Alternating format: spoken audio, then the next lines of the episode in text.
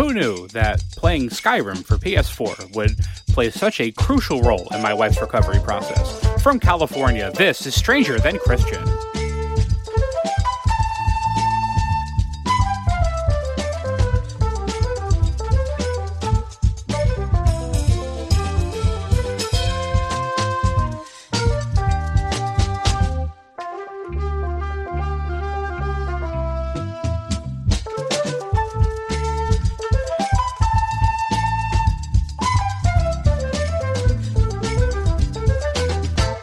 To Stranger Than Christian. My name is Christian Carey, and I blame the doctor for telling her she has to wiggle her fingers constantly. That's what they tell you when you get carpal tunnel surgery. The best thing you can do is wiggle your fingers, wiggle your thumbs, get circulation back in your hands. And she has done that by playing Skyrim for eight hours a day.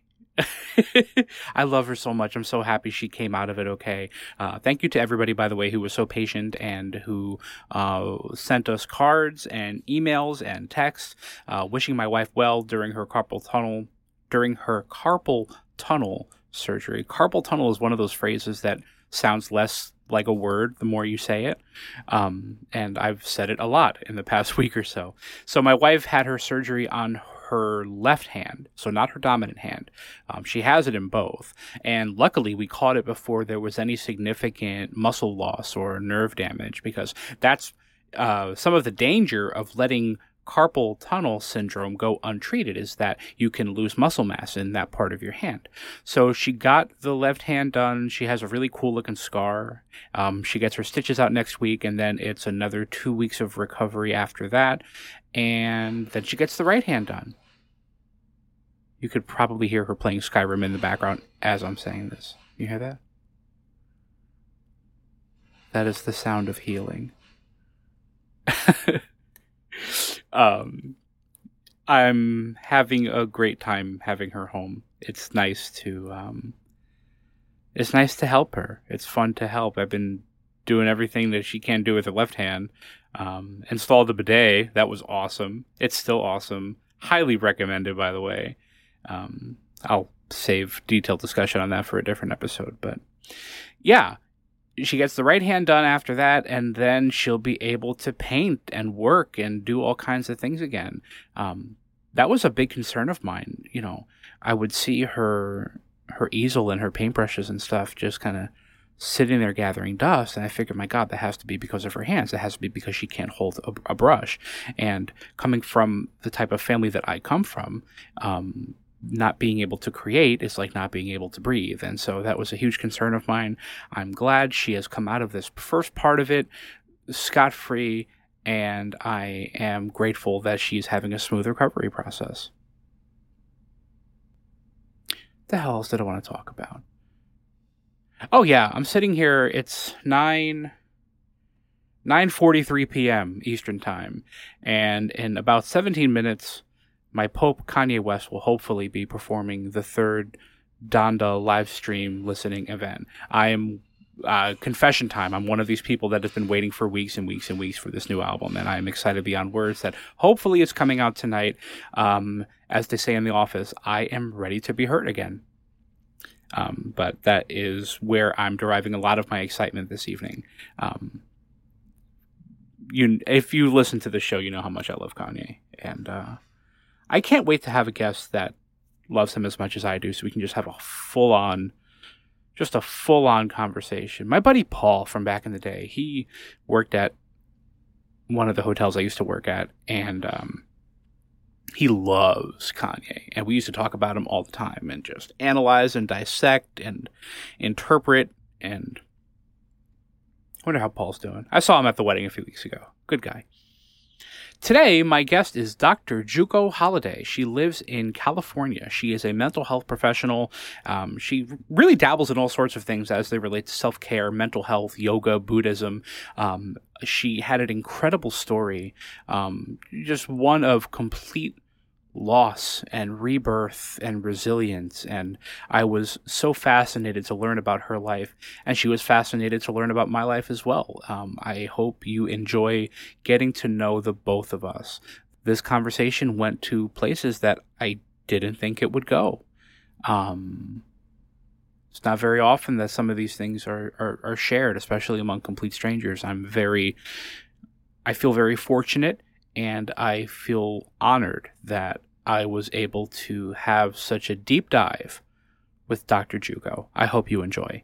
Facebook at Stranger Than Christian, Twitter at Stranger Than C, Patreon.com slash Stranger Than Christian, and I'll be back with that conversation with Dr. Jugo Holiday from California in just a minute. But first, here is a word of interest about a phenomenal program on the Apocalypse Podcast Network. You're listening to Stranger Than Christian. Stay right there. Hey there, Robo fans and Dino fans. Do you like science fiction? Do you like movies about robots and dinosaurs? Do you like podcasts that explore sci fi philosophy through a fun and positive lens? Then you are going to love Robots vs. Dinosaurs. Every week, your host, Louis G, invites a guest onto the show to talk about one of their favorite sci fi movies. It's a Robocast. It's a Dinocast. It's a battle for ultimate awesomeness in science fiction pop culture. Subscribe to Robots vs. Dinosaurs on Apple, Stitcher, or wherever you listen to podcasts. New episodes episodes every Friday. Follow us on Instagram at RobosBDinos or Twitter at Versus Robots. That is at VS Robots.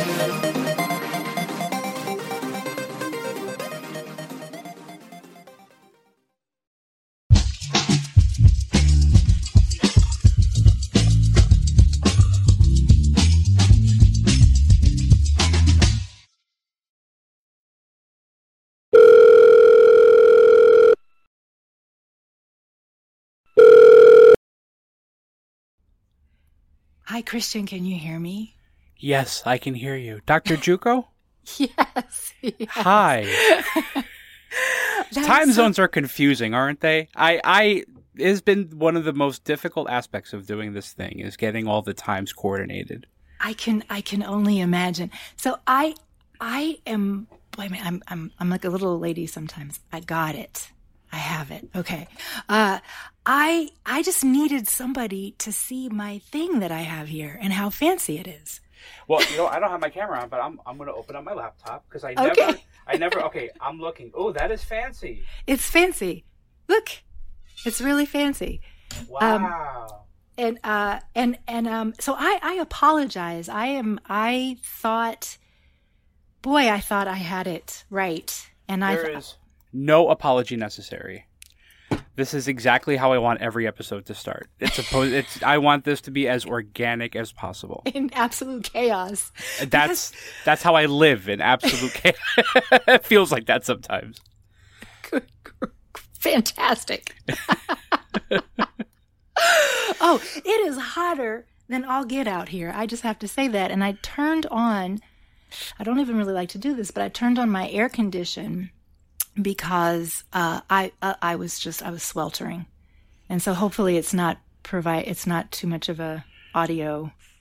No, no, no, no impediment on your audio at all. You sound fantastic. It's 97 degrees over here right now. Whoo! Well, I, it was only the it was it's the only it's only the okay. It's the low 80s. No, high 80s, low 90s. Right? That's how you say it. But I, every time I try to describe the temperature, I wound, I wind up saying the late 80s and early 90s. it's my favorite era of R&B music too, by the way.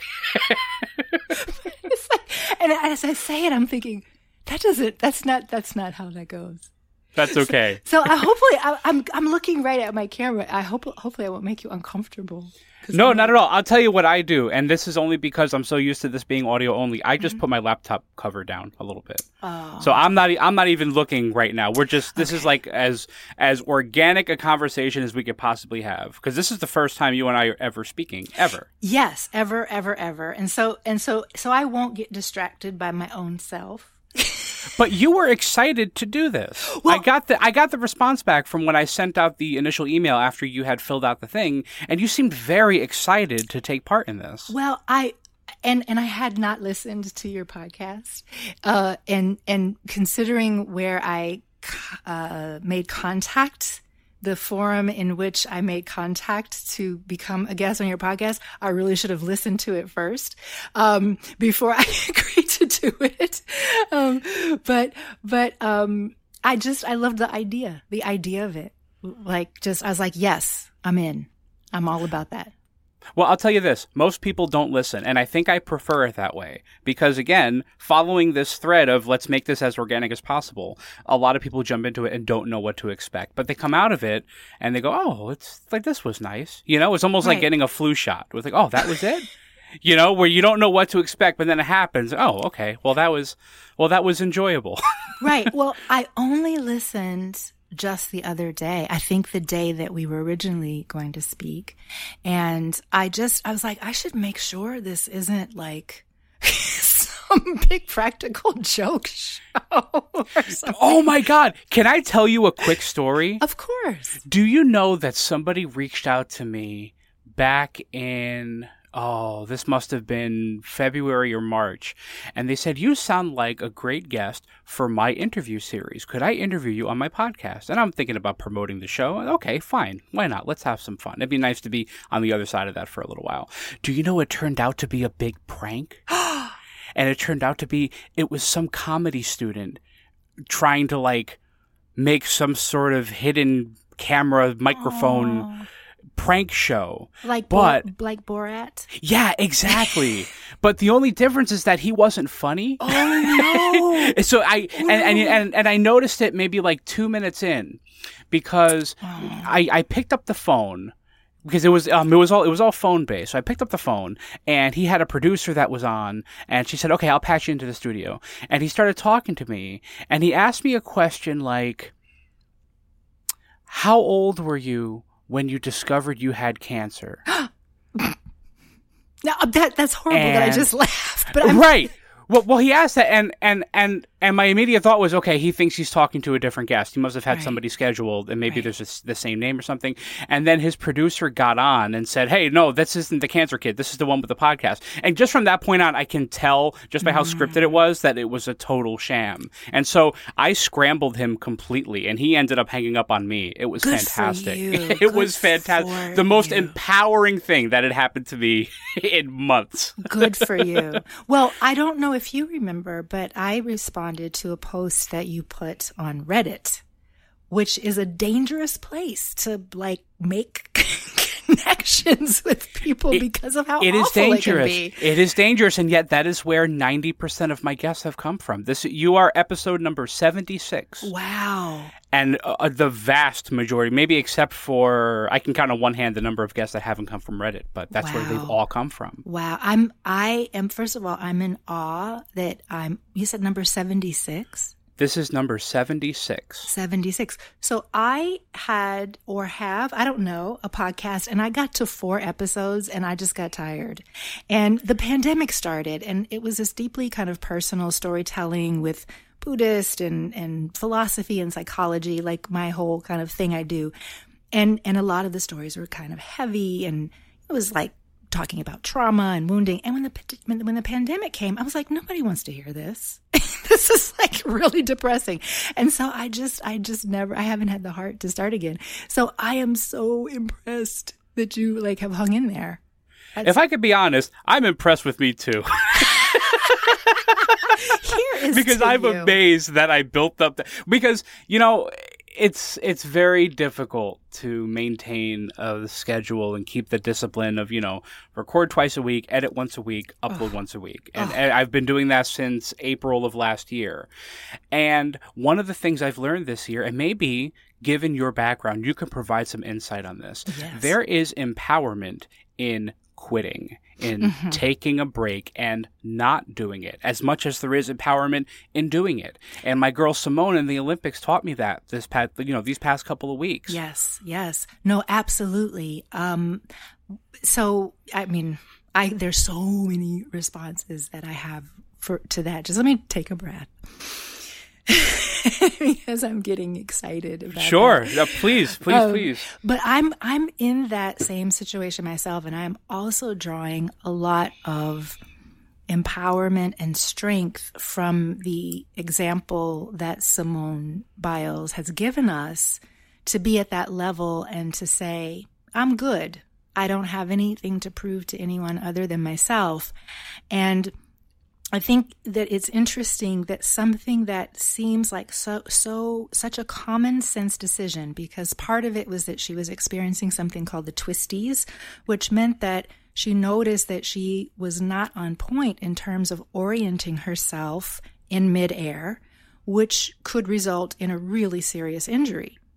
And so, isn't it kind of, doesn't it just make sense that one would say, hey, I'm not en forme, as they say in French, and uh, I could injure myself, so I'm going to step back. And yet, that is like revolutionary that, that, that she did that. And people are just amazed by it.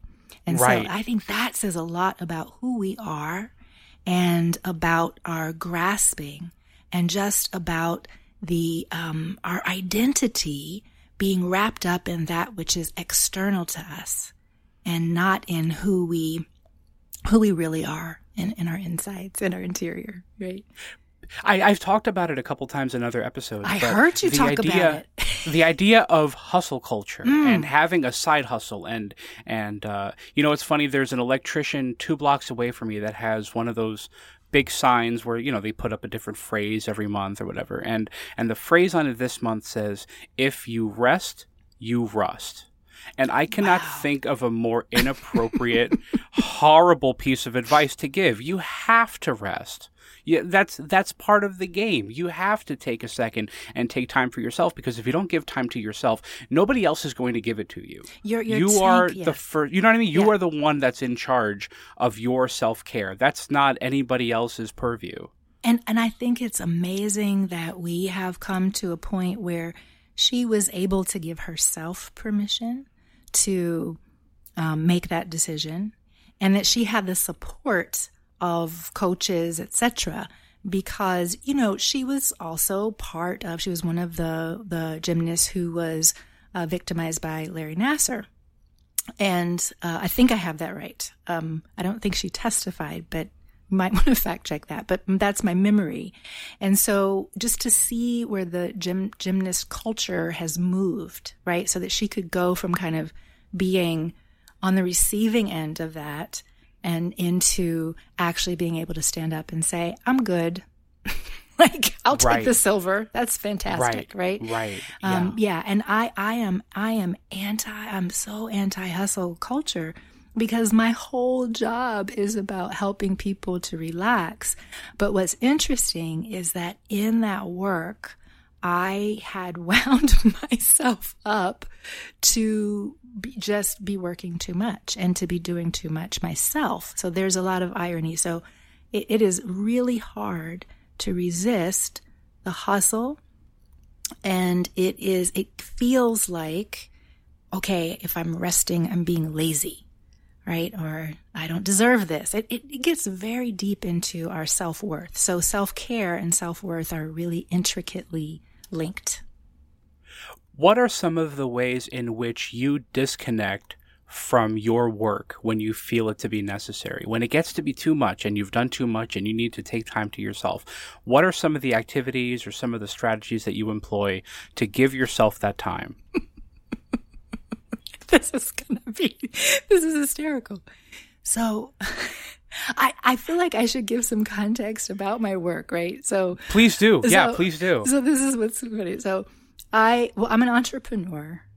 I guess that's one, one way to, to phrase it, right? And, and, um, but I've worked in, in the wellness industry. I work as a psychotherapist. I have a doctorate in psychology and I own a yoga studio and I lead yoga teacher trainings and yoga therapist trainings. Um, I I uh, help train people who are interested in yoga therapy and mental health.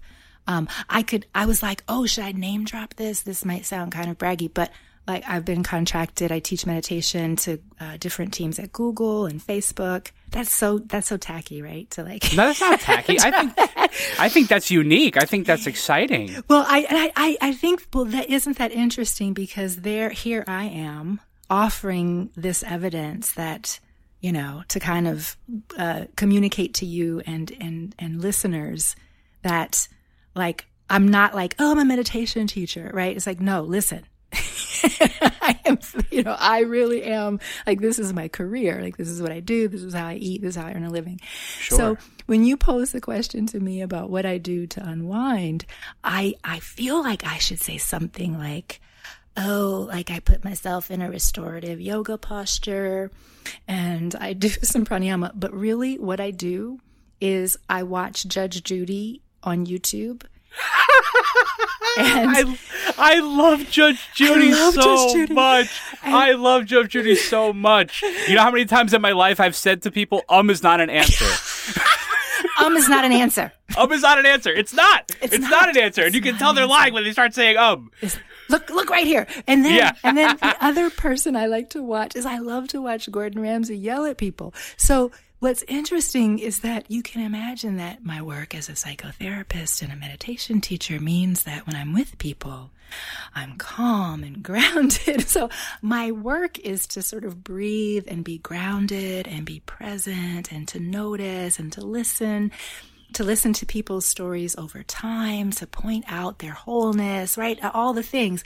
But when I step out of my work, like that's the last thing I want to do is like get in a restorative yoga posture. And like, I want to, I want to watch Judge Judy because Sure. I would never talk to someone like that. So I get to vicariously like, you know, I just love it.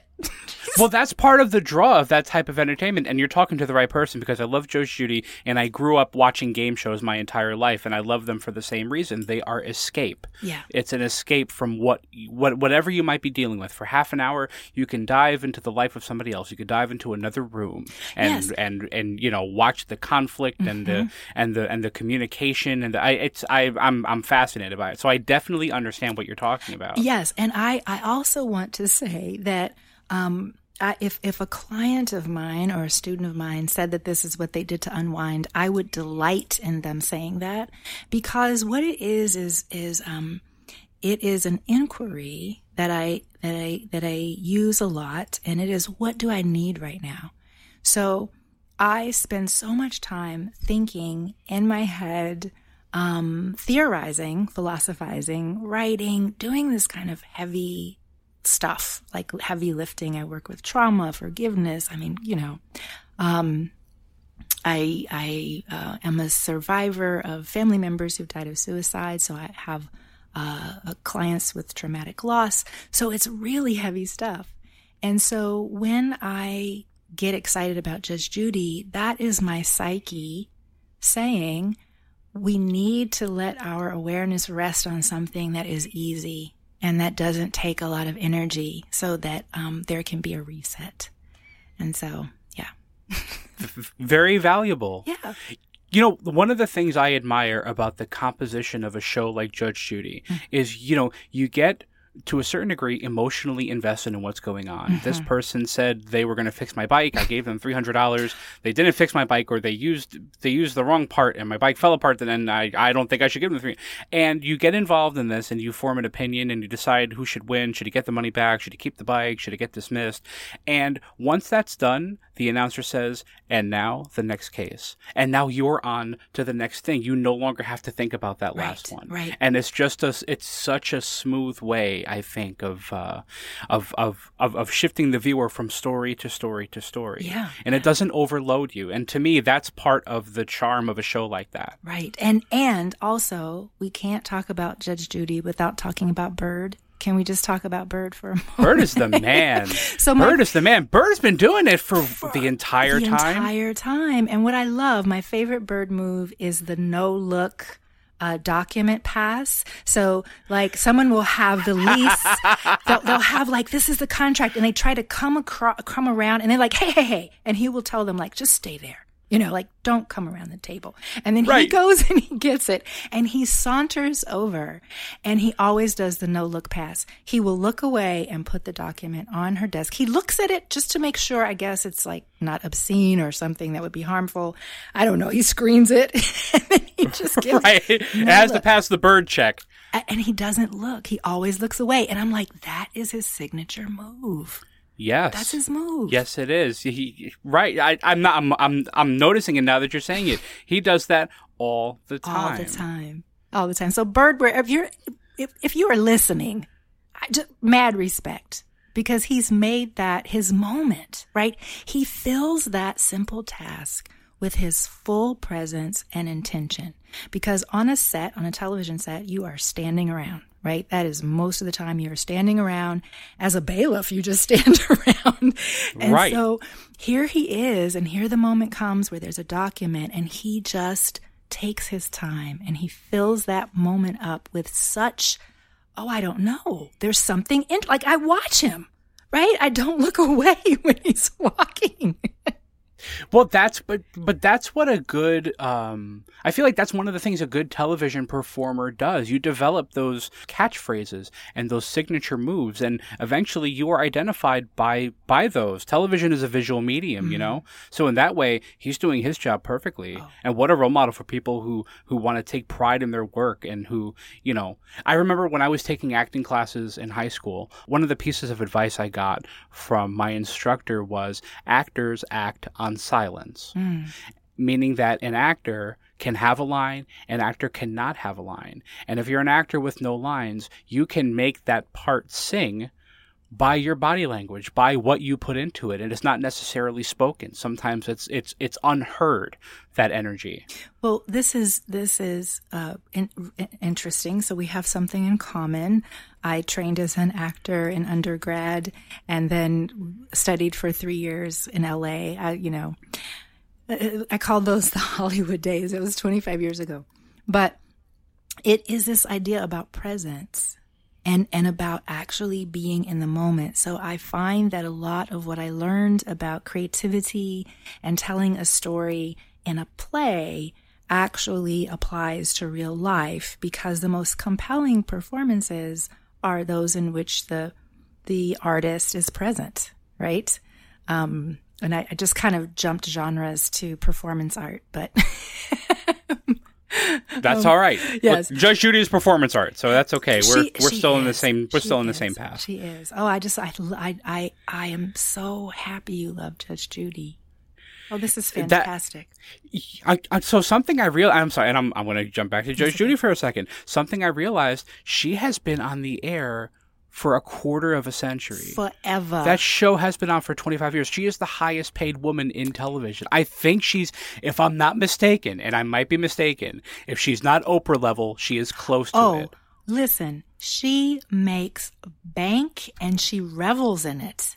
I Oh, mean, yeah. she, I, I think that she must think, I, I- sometimes when she talks about her longevity and her appeal and, and about her, her richness, her wealth, Sure. she has this little glint in her eye like, how stupid are people that they're paying me this much money to do this? So of course I'm going to keep doing it. I mean, she's no fool, right? No, absolutely she's not. And that is, I feel like one of the inside jokes in television is like, how silly is this? Can you believe we're doing this? Right. I went to see, I lived in Connecticut and for a season to save money on, uh, because the state of Connecticut was offering tax breaks to television productions that would move their facilities to Connecticut. Uh-huh. The Jerry Springer show oh, moved to my hometown. and for an entire season, they taped the Jerry Springer show in Connecticut. And so I went with my wife. I went for the Thanksgiving special. and I'm not I've never really been like an enormous fan of Jerry's but like like as I got older I kind of appreciated him. Like I liked his personality. So he takes questions from the audience before the show starts and I asked him I said what advice would you give to a person who's looking to do something similar to what you do for a living? And he said don't do it. He said this is silly. This is a silly thing. Do not do it. And once you do something like that, it's not like he could go back to being, oh, the mayor of Cincinnati again. Right. Once you're Jerry Springer, you are Jerry Springer. Would, Right. will, will anybody think of anything other than the talk show once they hear his name? No, because his name became sort of like you can say, oh, it's like a Jerry Springer moment. I mean, he he that his what he did and his genre and whatever that was, it became part of our lexicon to kind of mean like a train wreck, right? Like this just absolute chaos and oh, and, yeah. and like trashy fighting between people who have you know are just in complete um, autonomic nervous system activation and you know and, and then to put it on display right basically putting on display people at their absolute worst right?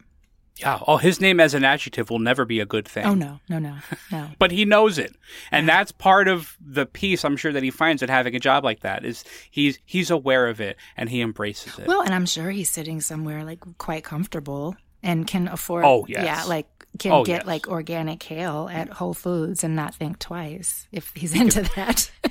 Right, he could probably buy the whole foods if you wanted to yeah. that's my that's my line. Like as that's my my judgment of like for me enough is if I can um, keep myself flush in organic kale and and things like that. That's like being able to go to the grocery store and not sweat it out. I just think is such a huge privilege. I just think that's an amazing and and and I just think that's enough, right? That's enough. I don't need more than that. absolutely that's a solid marker for personal uh you know personal uh what would be the word for that Oh, uh, um, you know, like a, I don't know why I'm losing my words here. That so that I feel like that's a very solid marker for personal attainment. Right, You know what I mean? right. For like having having what you need and having just what you need. Right. Do you consider yourself a minimalist?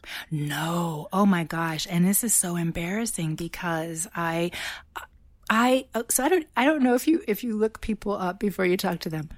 But um I have lived I'm I'm guess I'm part of the tiny house movement. So and that's I did see that. I did see that on your so on your application you did mention that and my wife and and by extension I we've been fascinated with the idea of living in a tiny house for years and years and years. And so- I'm excited to talk Oh, about that. Well, I have lots to say about it. Uh, and I did it before it was cool. Like I did it, like I, I'm 10 years in living in under 400 square feet, um, total living space. And most of that time spent in structures that were about seven and a half feet wide by 18 and a half feet long. And so, um, I am not, unfortunately, I'm not a minimalist. So, uh, but I do believe in um, playing with this idea of how much is enough. So, my journey to to embracing the tiny house um, kind of path came, and I don't know how. How old, do you mind if I ask how old you are? This is I am 32 years old. that is just beautiful. How does that feel? I'm I'm getting off topic, but that is just such a great time in life. Are you enjoying it? I am enjoying it. Good. I am enjoying the personal growth that I have made. And my wife will tell you I was a different person 10 years ago when she met me. Thank God. And there were a lot of behaviors and a lot of mindsets that I had to break myself out of. And Mm-hmm. I'm proud of the cycles that I've broken as a 32 year old man. I'm different than I was. And I can look back and see the difference. That's what I'm most proud of. And I'm really enjoying that. That's amazing. Thank you very much. And and I I am very proud. I'm 51 years old, so um I I'm always on the Ask Old People Reddit subreddit. Okay. I like answer, and I think this is so cute that there are people who think I'm old because the thing is, is that when once one is at 50, you realize how young it is. Actually, it's very very young. It's not old at all. But um, I, Sure. I asked, I posed that question because I'm not. I was trying to think of what in hi- historically might be more present or relevant uh, in in your mindset. So I was um, the the Great Recession, right? So which kind of started in like what 08, 0, 06, Oh, wait. right, oh, 08, right. And so we, so my husband and I sort of won, uh, won the rat race. and, uh, the day after Christmas in 2005 or 2006, I think, we moved into a house in Topanga Canyon. And it was like, oh my gosh, like this is really big deal. So and we had done it, right? Like, you know, we had done the thing. We got the stuff and we actually bought less house than than um, we could have afforded according to this the scammers who were giving everyone a mortgage then um, we could have even bought more house and then when the economy started to tank you know i looked at it and i was like oh what's going to happen are we okay and he was like oh yeah i mean you know what it's just the housing market it's not going to you know crash the whole global economy huh Oh, boy. and um and it did. So for people who don't remember back that far, it did. And I had this moment where we were we were thinking about our next move and we were speaking with our accountant. And so he was saying, you know, um, I think that you should buy a duplex in Culver City and you should live on one side and rent out the other. And we kind of looked at each other and we were like, eh, no, we're not doing that. And, um, and nothing wrong with Culver City. It's a beautiful, you know, place to live, but it was, there was something kind of just like he wanted us to do that to get back in the in the wealth game right to get back to have the asset to refinance it and then flip the house and then make the money right i mean he wanted that for us because it's like his job right to look sure. after our, our finances sure. and so around that time so this is very early in the whole tiny house thing um, jay shafer who is or the modern um, I don't know, the kind of Pied Piper of it had started tumbleweed tiny houses, and he was um, just kind of getting started. And it caught my attention. And, and then at some point, I read that the Mortgage Brokers Association defaulted on their own office building. And we had been through like three rounds of trying to refi with Wells Fargo.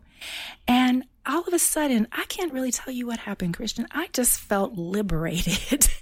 And I said, can I, I can curse. Yes, I can curse. I heard it. You can say whatever the fuck you want. I, I just, I looked around and I was like, fuck this house. You know, I was like, fuck, right. fuck this. This is, this is ridiculous. We're sitting here thinking about how we could work harder to hold on to this house so I can pay Wells Fargo all this interest on this mortgage.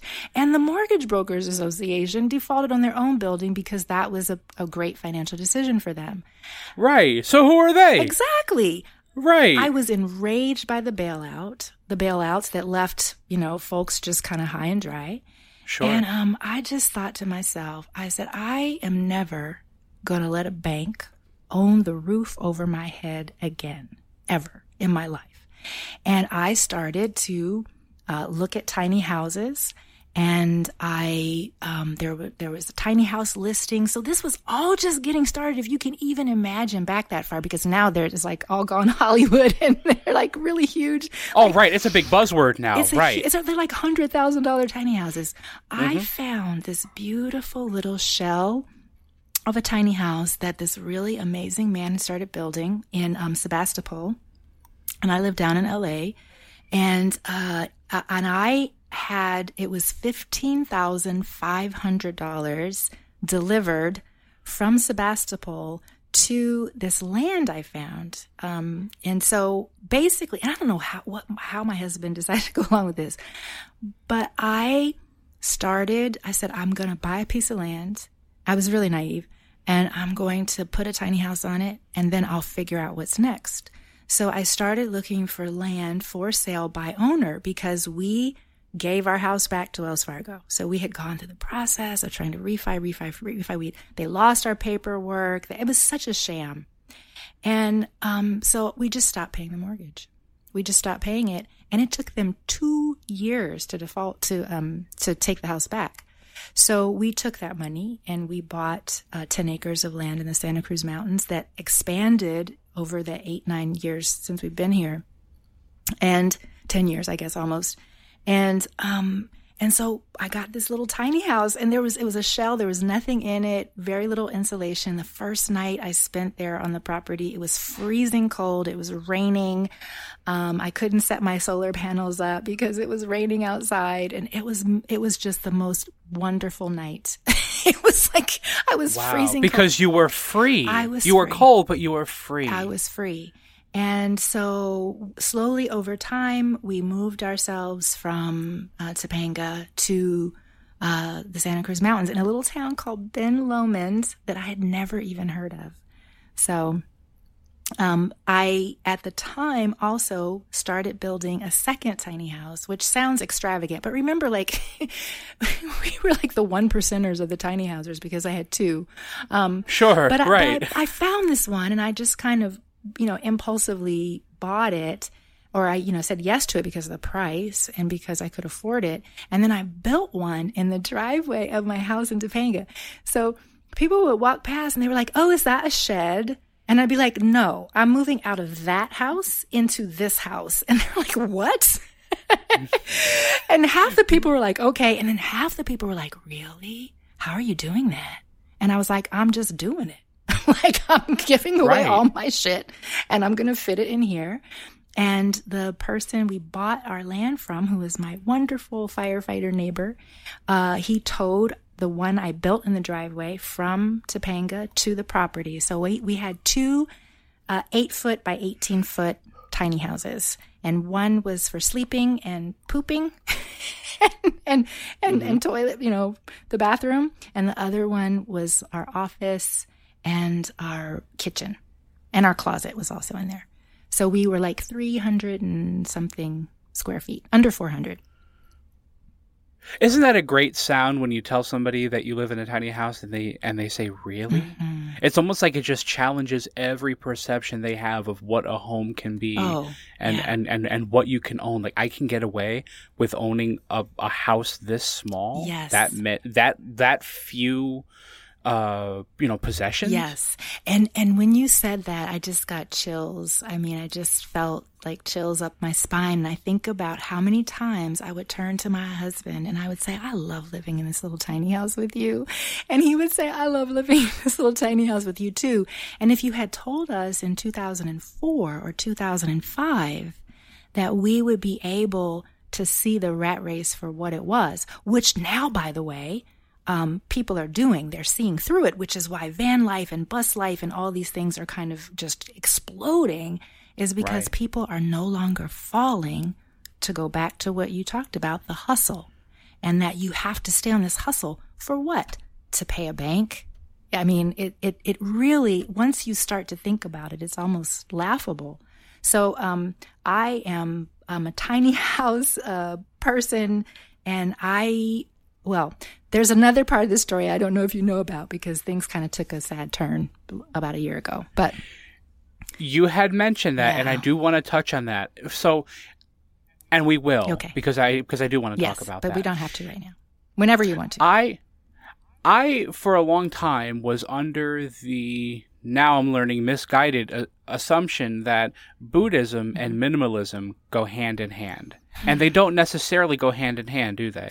They they don't um, necessarily, although they are quite complementary.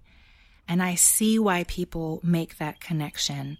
So when I say I'm not a minimalist, what I'm and I'm looking at my room right now, um, is that I I if you think of like the kind of Zen, so I'm I'm a I'm I'm um I'm an ordained lay Buddhist in the Soto Zen tradition and have been since about 2009 and I've been practicing Buddhism since 1996. Um, and so it's a very austere and minimal tradition. So it's the Japanese and Vietnamese traditions of, of Zen in China, Chan, and so you think of just very few possessions, um, uh, wabi sabi, like just enough, right? So I see why they um, are so complementary and why, and I don't think it's a mistake to conflate them, but I can see if we think about Zen Buddhism and minimalism in that kind of imagery, it makes a lot of sense. Um, and and then there is just the whole piece about not grasping and not clinging and impermanence, um, which has been a big teaching in my life the last year. Um, uh, so yes, I can see how they might go together. Um, but you don't have to be a minimalist to be Buddhist. I'm proof.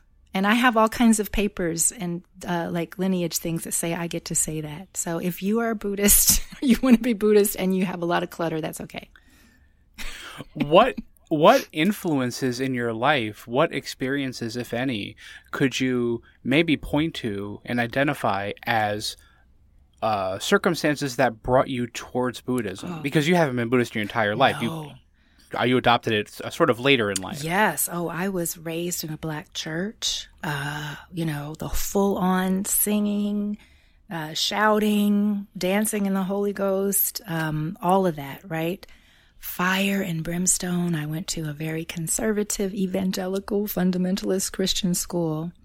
And I want to say this about that is that I had very profound um, experiences with what we categorize, what some people categorize as the divine.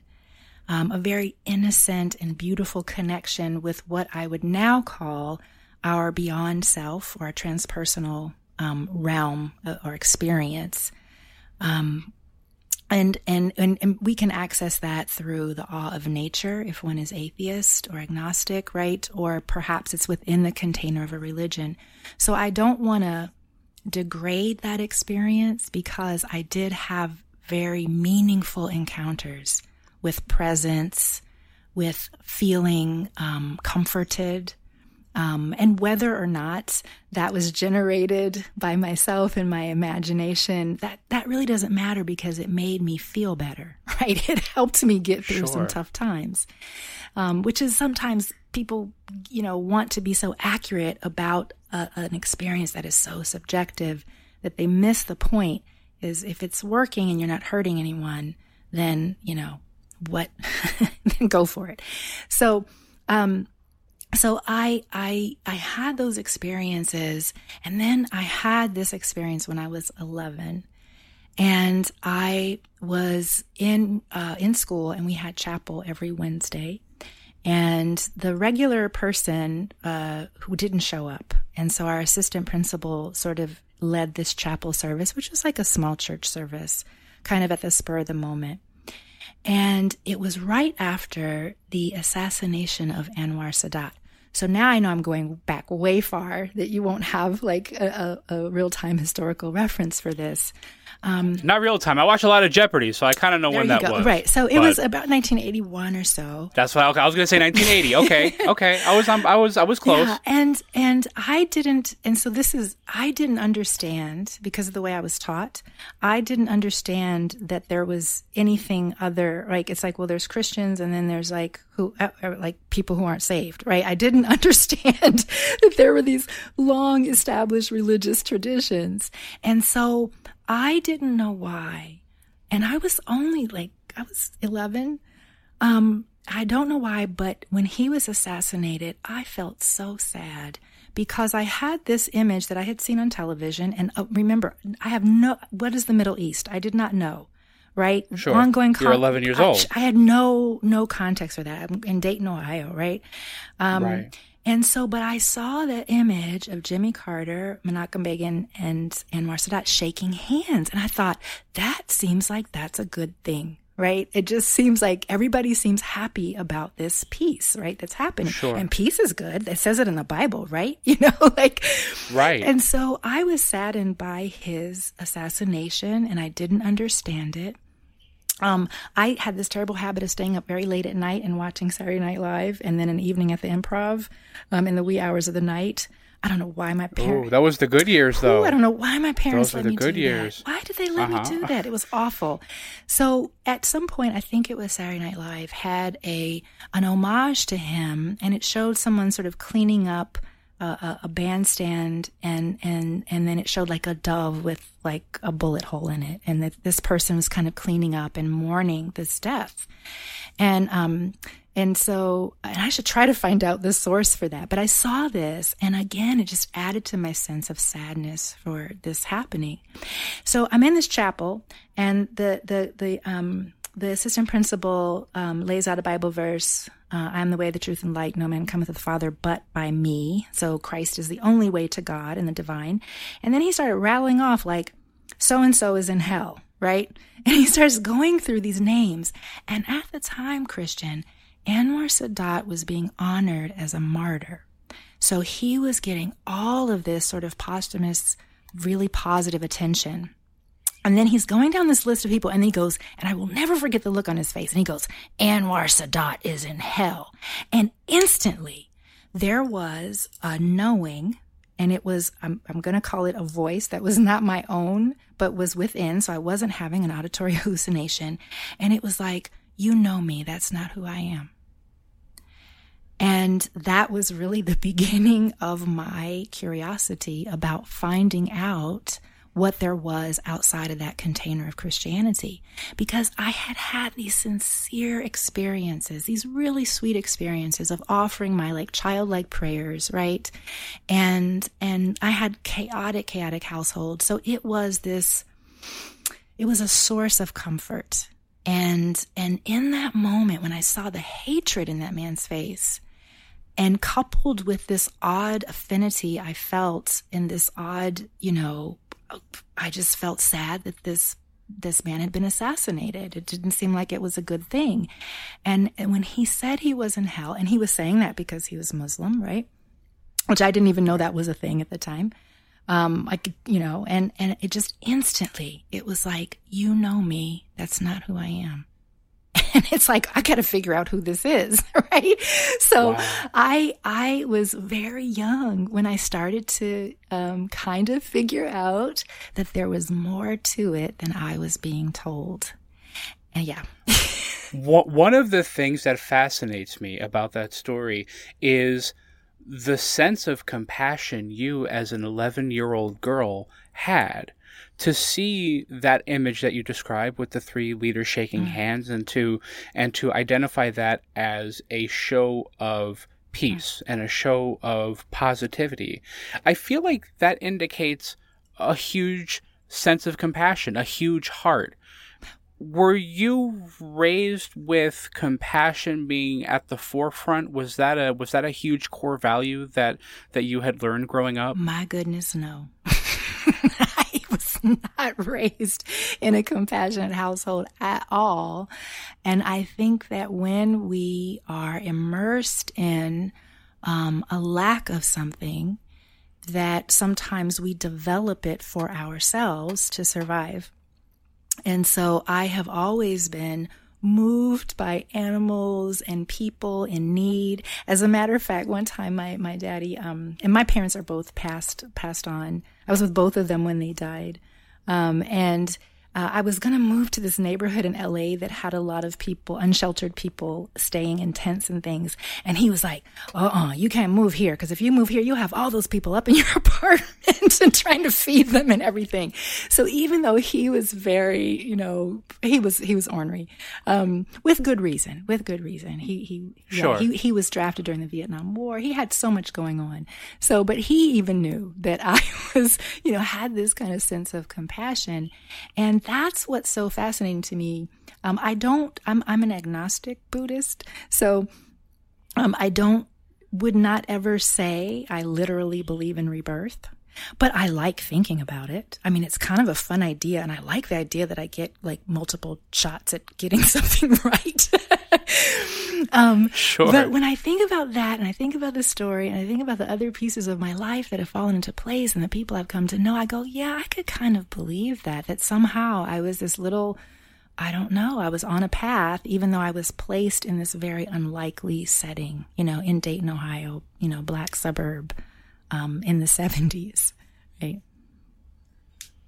Amazing. It's a it, it's amazing how different circumstances, you know, or circumstances that seem different on their face add up to a sum total that is completely unrecognizable from its parts. Mm-hmm.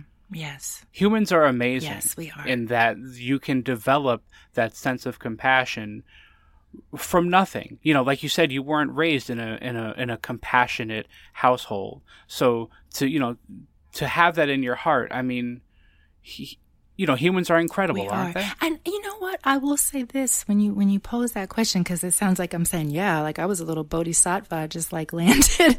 but I will say this is that the part of my the Christianity piece of my upbringing and the indoctrination, right? There to, to not, you know, that's what it was.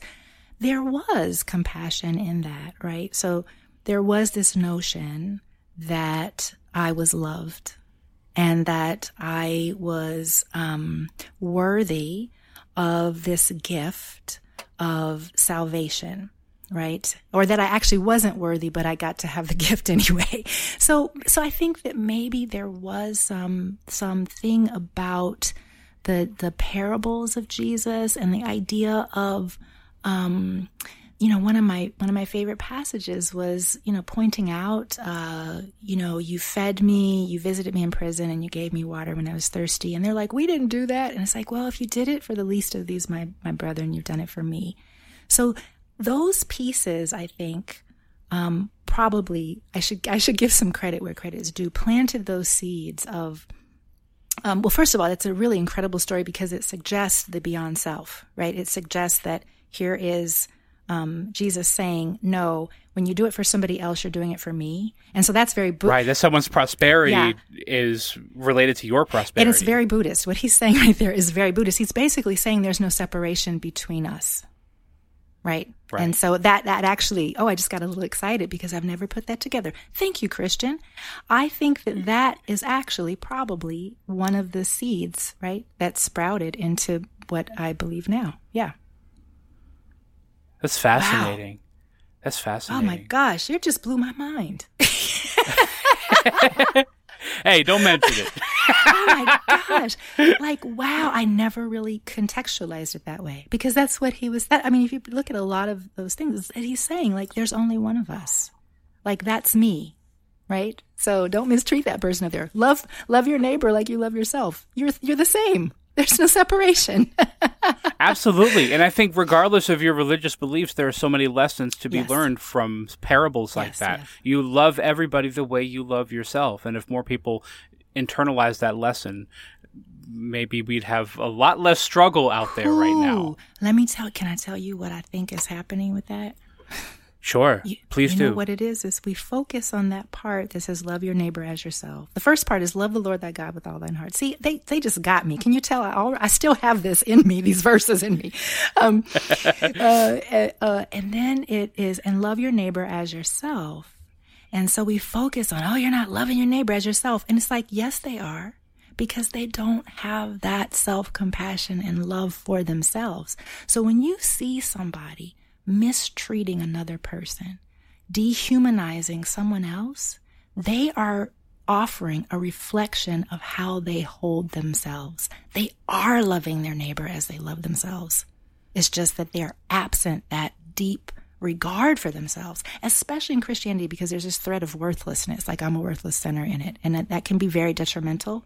Psychologically. That, yeah. The fact that we've all have sinned and fallen short of Yes. the glory. right. Yes. So, but that's what I think is happening. I think that people don't don't see themselves for who they really are. Um, in in yoga, there's this idea of it's really easy to, in yogic philosophy. It's easy to misidentify the self with one's thoughts, behaviors, emotions, beliefs, and ideologies. So that where we are now is if someone starts to criticize your opinion or your belief, instead of saying, oh, you are disagreeing with something I believe, we take it to you are to, to be you are disagreeing with who I am. But see, we're not our thoughts. We're not our emotions. We're not our bodies. We're not our beliefs or our behavior, right? And when you misidentify the self with those pieces, those aspects of being, then it makes sense that people just go crazy when you say, you know, something that is against their religion or politics or beliefs, right? So don't even get me started. I love it. You already It's- I'm. I'm, I'm, I'm fast. I know. 45 minutes in, I'm so don't already get me started. I'm already gone.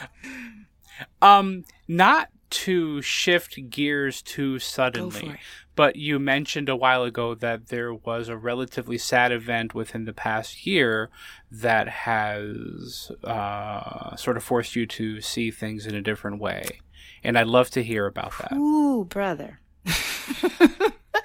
I'm laughing and I'm so glad because I knew I knew I was going to we were probably talk about this and so it's um it is uh it is new terrain for me. So um I mentioned that I was with both of my parents when they died and uh took care of them as they kind of like got were ill. And so the terrain of grief from losing a loved one is terrain that I know, and I walk that terrain with other people. Um, and so I feel like I got grief and loss down, right? Like, come on, right? I got this.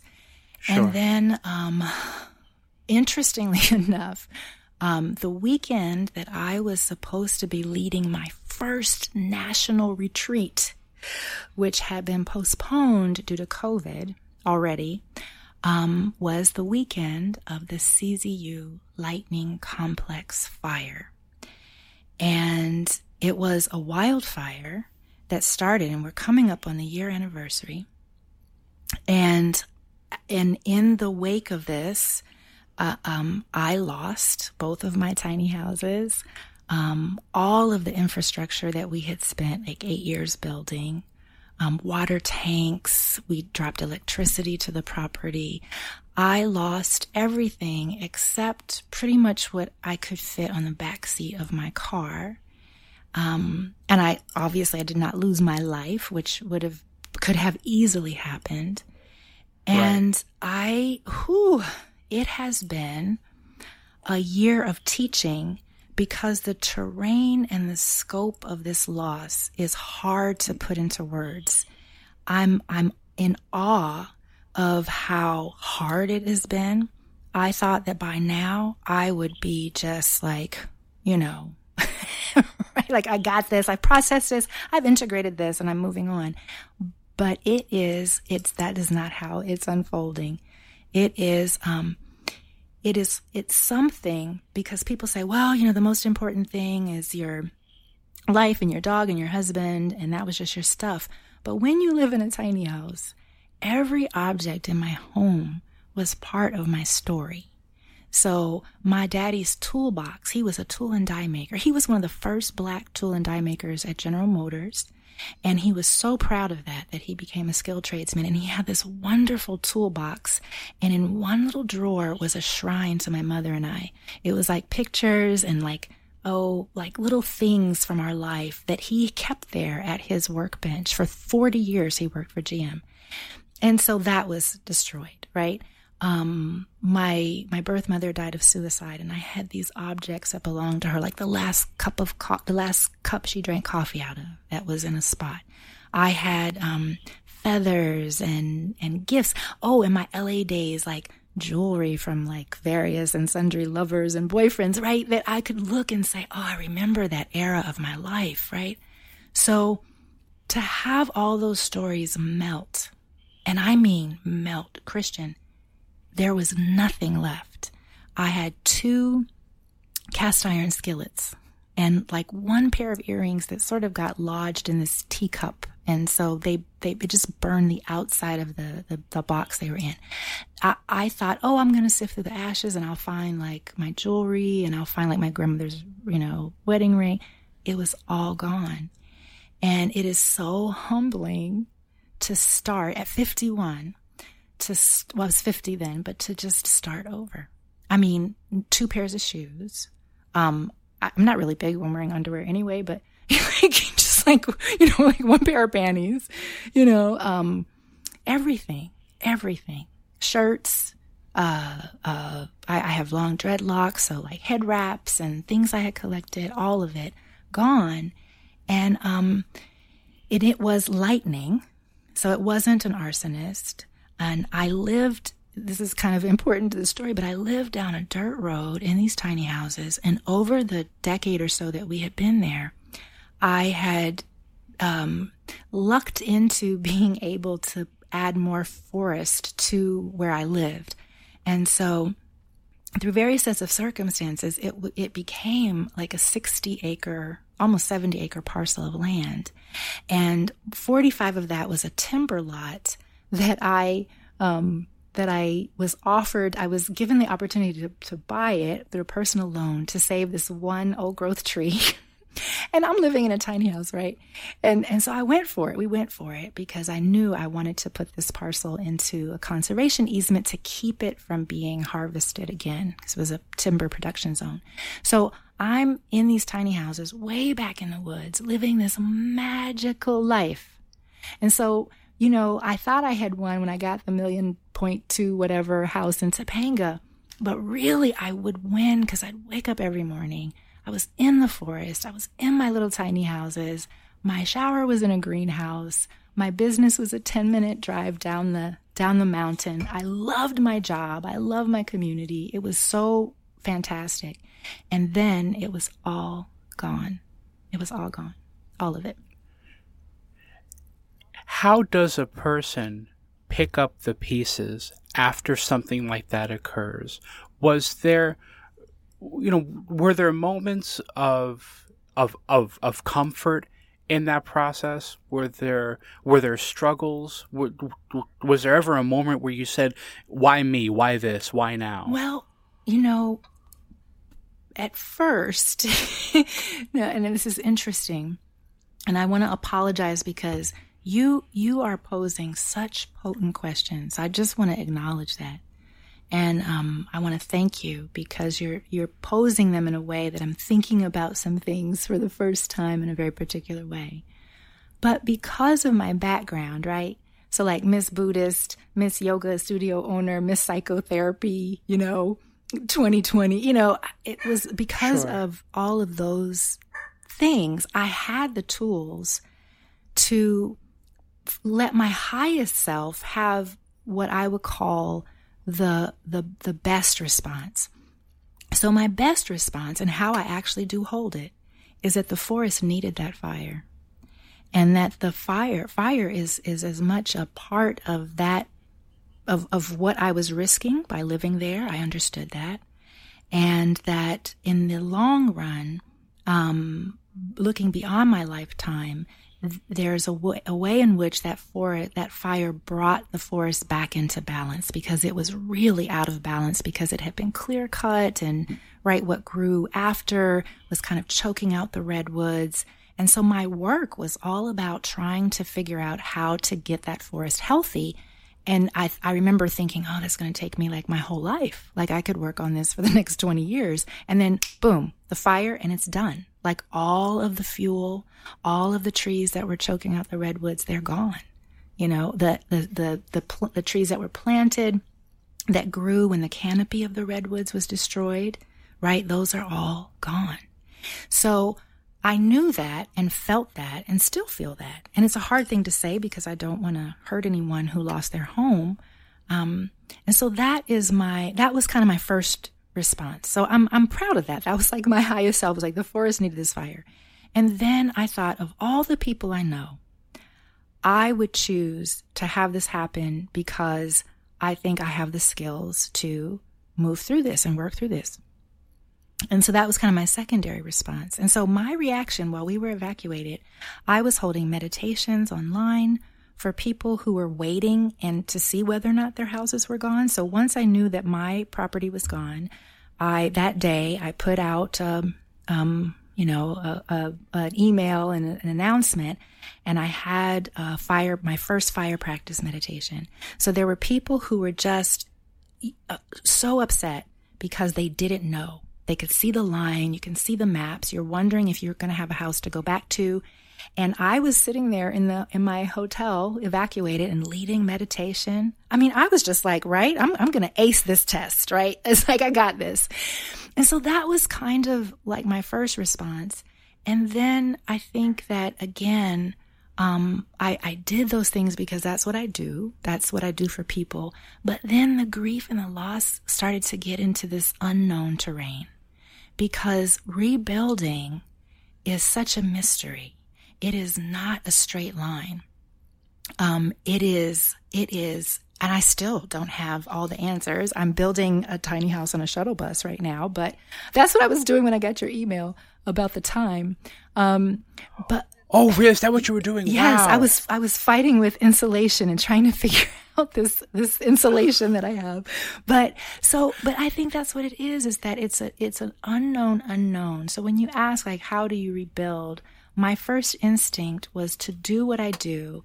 And at times when I'm feeling low and I'm feeling exhausted, um, and I'm just feeling like um, I don't want to open my yoga studio again. I'm still closed because of COVID um, it, for live classes. And, um, you know, I, I just, I'm just waiting and I'm I'm waiting for the signs. I'm waiting for that clear moment that came when I was 11 that said, "You know me, that's not who I am." I'm waiting for that inner guidance to say this this way. But right now, Christian, it does feel a lot like I'm kind of wandering. um, I'm working on my bus. I know I want to live in a tiny house. I can rebuild a tiny house on a foundation on my property, which is something that's changed, and the county is very supportive of that. But that takes money and um, and I was very contented, right? So I had like a profitable business. I had just enough. And so I'm faced with this choice of like, oh, I really kind of got to grow things if I want to build my whopping 400 square foot dream home. Um, and I'm not sure I want to do that. Right. So I'm working on this bus. My husband is fantastic. He never cried once. Like he's just been like, oh, okay. He's a lot older than I am. And um, so I accept it. And I think that what I feel most led to do is to relate how what happened to me is, first of all, directly related to climate change. Um, it is not hard to draw that line at all. And so there's something brewing here, you know. I'm trying to figure out okay, everything got burnt down. So now what's left? And that process is taking longer than I thought. yeah. Wow. Yeah. yeah. I'm I'm doing what I guess another human would do in trying to relate it to my situation. Mm-hmm. I try to identify how I would handle a situation like that. I'm I'm I'm looking around at the things that I own and it's not a whole lot, but I would I would tend to feel lost without you know without these things. So I'm just I'm I'm I'm amazed at the resilience and I'm amazed at the energy and the drive and the the ability to at least begin picking up the pieces because some people wouldn't even have that you know? No and i know that there are people who are hurting and we see this has now happened. So now my fire my wildfire is old news right? Because now we have a new fire that is now the largest wildfire in california history. And wildfire wildfires in greece um, and so there's an adjustment, which is I, I first, when I was planning my rebuild, it was like, I'm going to get containers and I'm going to like shut the doors if a fire comes. And I was looking at like Australian bushfire, like they know how to handle things. And I was doing like, you know, trying to figure out how I was going to do it. And I realized, you know, I can't fire. I have, I have to adapt, right? That's what we all are doing right now, right?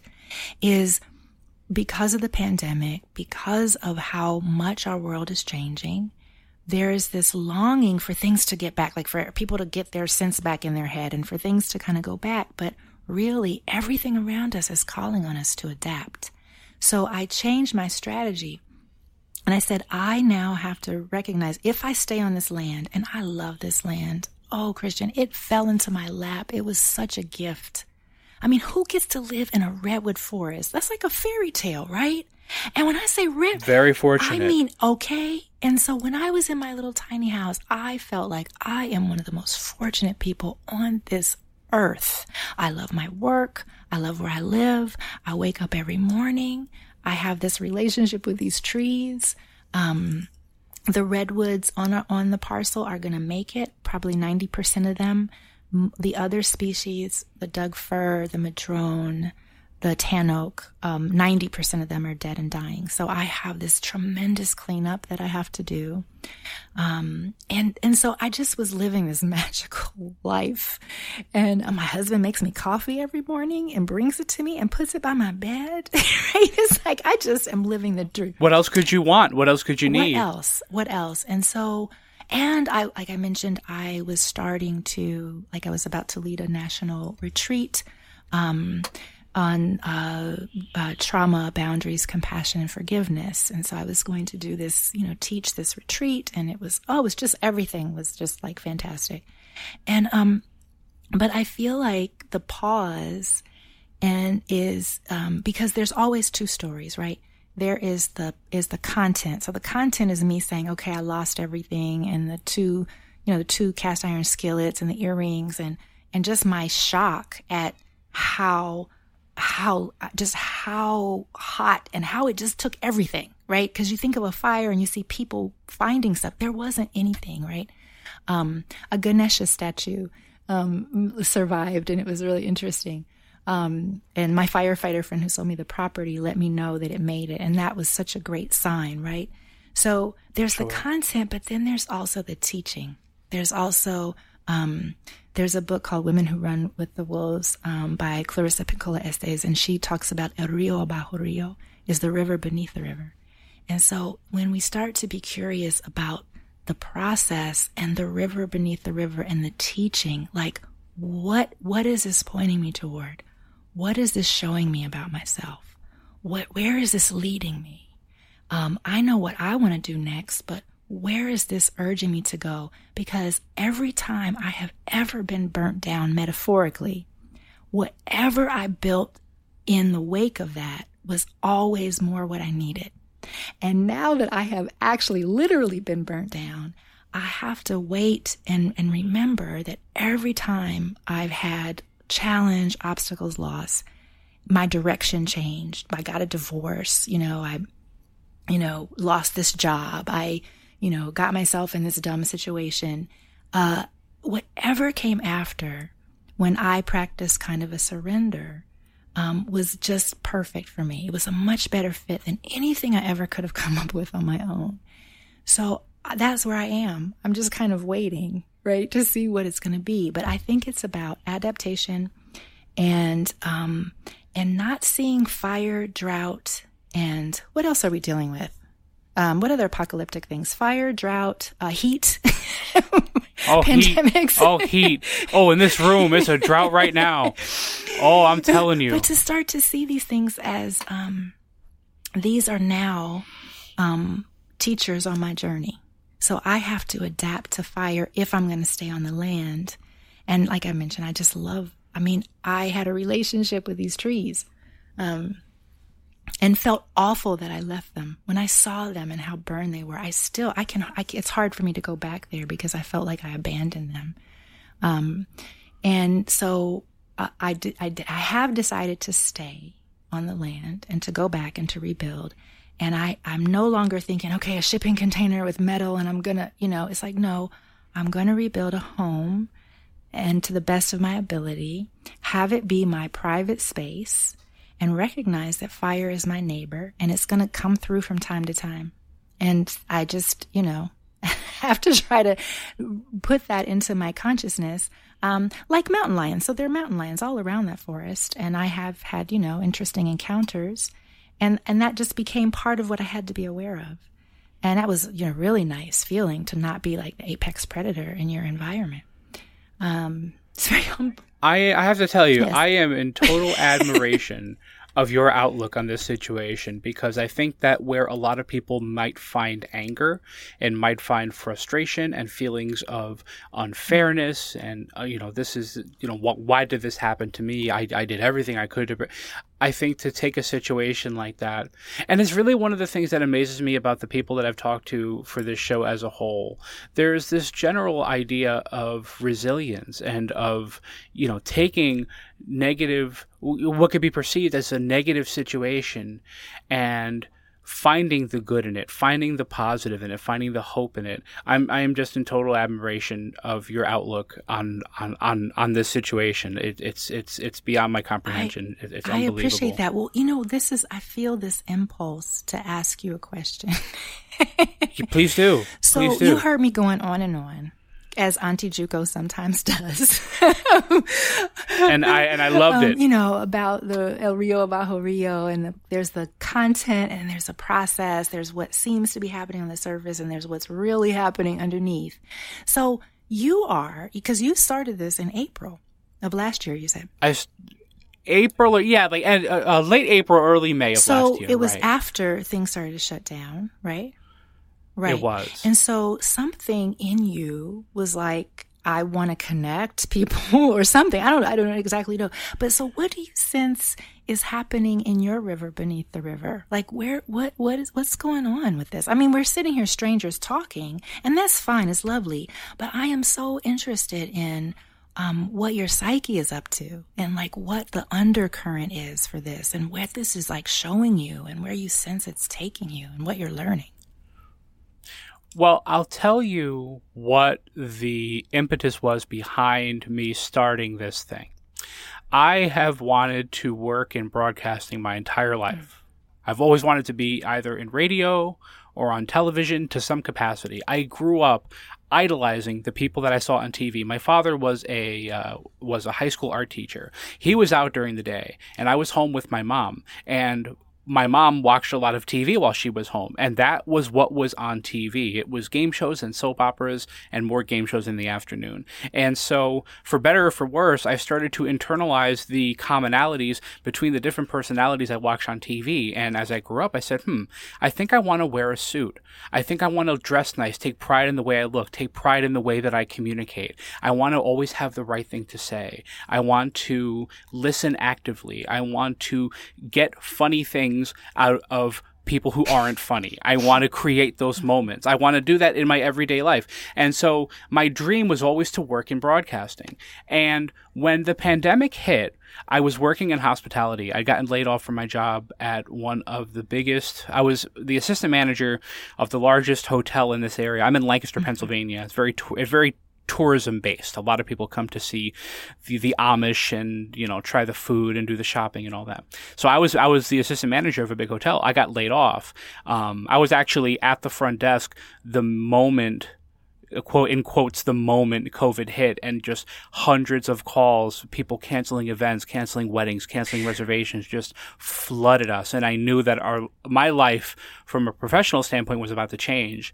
And uh, and and two weeks later it did. And I was home with my wife from April to about July or August. In that um, in that moment, I sensed the opportunity to do what I've always wanted to do with my life on my own terms. And I said, fuck it. I'm a broadcaster now. Mm-hmm. I, I have a microphone. I have a laptop. I know how to upload audio. I know how to edit audio. I have been practicing my entire life listening actively. And working in hospitality mm-hmm. helps that as well because when uh, when a guest complains to you, there is always a complaint underneath. What what does that person really need? What does that person really want? And so in that way I feel like I've indirectly prepared for this kind of thing through the work that I've been doing for the past 6 years. And so I went for it and I spent 40 bucks and I bought a bunch of foam on Amazon and I gutted my closet and I put it all up in the walls and I put out a form on Reddit and I asked people to fill it out. I said, I am just looking for people to talk to. Wow. And I wasn't sure that was going to work. I really wasn't sure that it was, um, I wasn't sure that I was going to get the kind of person that I was looking for. And when I say the kind of person I was looking for, I mean a regular mm-hmm. person. I wanted somebody who wasn't interested in becoming famous. I didn't want to talk to influencers. I didn't want to talk to celebrities. I didn't want to talk to people who had movies to promote or, you know, it, you know, things like that. I wanted people that I could relate to. I wanted the kind of people that I was meeting at work because I couldn't go to work anymore. And that's, and, you know, that's what I missed. Um, and then, and then I started doing it and I have met and talked to people from all over the world at this point. It has to have been from about 30 or 40 different countries. Almost every state in America, I, have talked to somebody. And one of the commonalities I've noticed between all those people is that everybody loves talking about mm-hmm. themselves, mm-hmm. which is great because you're supposed to be able to talk about yourself. You are the the biggest subject you know. You know what I mean? I don't know any. I don't know more about anything than I do about myself, and I can talk about myself, you know, you know, uh, for hours. And so I've noticed that people love doing that. I also noticed that there was never really an outlet to do that anymore. Um, it's very hard to have a conversation the way we're having right now. For instance, I have not been on the phone for longer than five minutes in what feels like mm-hmm. years. And so reactivating that part of my brain and getting into that mindset where I'm not only listening to the experiences that this person is sharing, but in the back of my mind, I'm also thinking of what questions should I ask? What what what does this person want to talk about more? What do they want to expand on? What do they want to ask me? And just kind of running the show in the back of my head, but also paying attention to the conversation at hand has been greatly beneficial for me. It's helped me in my personal life. I'm a better, I am a better listener now than I was a year ago. My wife and I, when we argue, and we argue rarely, but when we do, they are different because I am listening to what she's saying. I'm not only concerned with the words coming out of me. I want to hear what she has to say, and and they just happen differently. Um, So those are just some of the ways in which this thing has enriched me. Um, and I, I never would have thought that it would have this kind of effect because I literally just bought a microphone and a box of foam and said I'm gonna ma- I'm gonna make a show. Um, and you just and you followed you followed the impulse. You you said yes to this thing that arose in you, right? That just bubbled up, and instead of going, ah, no, you just you it, wow, and the, the line. So I'm just imagining you as a little kid, like watching the game show. When you said you wanted to wear a suit, I thought about Bob Barker. you know, That's- and, um, I'm going to tell you something that I've never told anybody on this show. My first words as an infant were Bob Barker. And my father, who is an artist, painted a picture of me and in a very calligraphy kind of style wrote Bob Barker above me. He has the drawing at home somewhere, but that's the first drawing he ever did of me. I must have been maybe like a month old, two months old. that is so sweet, isn't and and that yeah that that, that is that is that that kind of entertainment is the reason why I've done everything I do. Well, and you know, you know, we sometimes it's easy to like uh, say, "Oh, that's enter," and it is entertaining, and to, and to especially if you talk about game shows and things like that, to put that aside and and say that it doesn't have cultural significance. But as you were speaking, and I was thinking about Bob Barker in the suit, and you wanting to be in a suit, it's like it's fulfilling this really important role in our culture that is engaging with not really high stakes per se, right? A game show, right? It's, you're allowed Sure. to be excited over like kind of silly stuff on a game show, right? It's like a toaster. Oh my gosh, right? You're, Oh, you're yeah. allowed to just, um, be like unedited in the play of it, right? And so it's just, man, I had not thought of that. And so I just think that's amazing. And that's one of the things that I tried to capture doing this as well, because game shows were always a celebration of regular mm-hmm. people. You know, at their best, they were people off the street. Back in the day, in the 50s, 60s, 70s, they would literally pull people off the street to be on the show. You'd have women in their curlers on a damn game show winning 50 bucks, and they were excited beyond excited. It was always a celebration of regular people, what regular people know, what they can do, what they can achieve. And so, in that way, I tried to capture what I liked from a human standpoint about that kind of entertainment. Right. And, and so when you said that you know yourself better than any other subject that you can think of, who is that self that you know so well?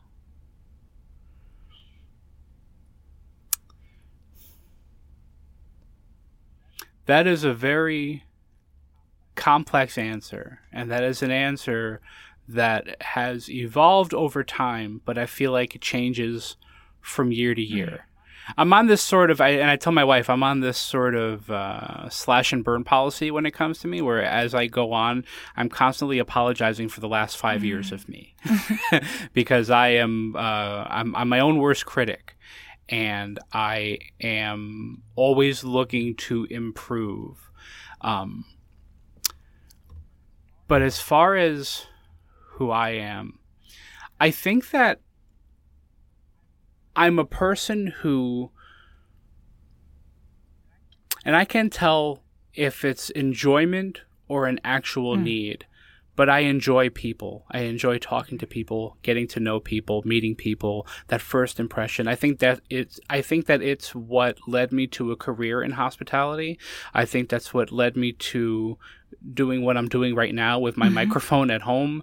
Um, I think that it is a guiding force behind a lot of the things that I do. So, you know, w- one of the things that I've um, and I've discussed it in the past on here, but to a certain degree, I feel like everybody has a role in life, and I don't know if it's something that's preordained or something that you're born with, but at at, at, at least at some point in everybody's life, a, a a role becomes apparent. Everybody has their purpose.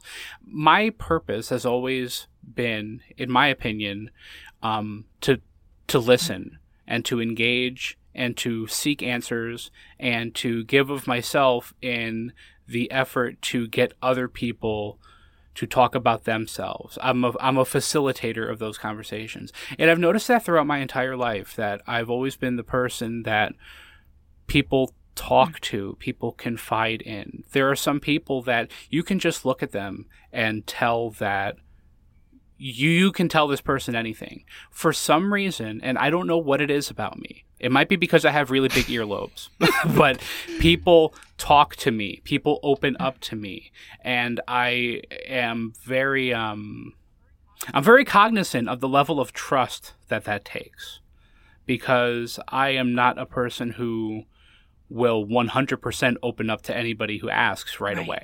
Right. You know, it it takes a little bit, but but I've just always noticed that that is um, that that's something in my life that people talk to me and people open up to me, people confide in me. Yeah. Um, and so to be able to use that for what I consider to mm-hmm. be good, I think that this is a, a, a worthwhile force in the world right, right. now. Um, you know, I, have been able to meet people that I would have never been able to meet otherwise. Um, and it definitely fulfilled that need that I had to have that face to face and if not literally face to face, voice to voice engagement with people. Um, yeah, yeah. I think I, I, I think I'm, I think I'm a people yeah. person at, at, at you know at my core, and there's a lot of little influences that added up to that. But Bob Barker, among well, it, it, it's also it seems that we are we are living in quite uncivil times. Um, and uh, kind of immersed in adrenaline saturated responses to everything and each other. And we are really in a state, it feels like, of great separation. Um, I mean, I've been alive, I'm going to say I'm 50 years old, 51 years old, and I've never lived in such potent, um, palpably difficult times. And so, what is what fascinates me and what arises is that in the middle of all of this, you are connecting and affirming like the best parts of humans, right? The best parts of everyday people, right? And and just bringing that out, and that is just really something else.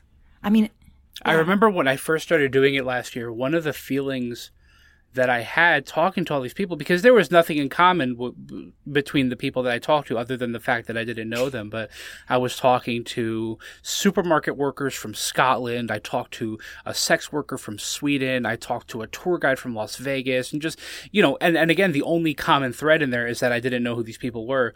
But there was always a point in each conversation where I felt like I was reaching out and holding that person's mm. hand, where I felt like there was and maybe it's because I was home for so long, but I felt it was just really powerful. It was just a really, and I don't know why I'm getting emotional. I was just about to say that it sounds like you have some some emotion that's bubbling up there when you said the word powerful. Yeah. Oh boy, excuse me for a minute. no, no, I think it's beautiful. It's so real. I, I'm so, I mean, I'm so appreciative that you would um, let me be a part of this moment with you. Wow. Yeah, it's just um it's what I've always wanted to do and I've never been closer to that than I am doing this yeah. now. Yeah. On your own terms, you said. Yeah. I mean, I'm it's just yeah. me. It's just me mm-hmm. doing this, and you know, um, being being home and being in lockdown was. I look back on it as as a very um, emotionally and creatively sort of fruitful time because we had just um, you know my wife had just lost her mm-hmm. dad back in November of 2019 and because of the timing of everything, it was like, you know, he passed away in November.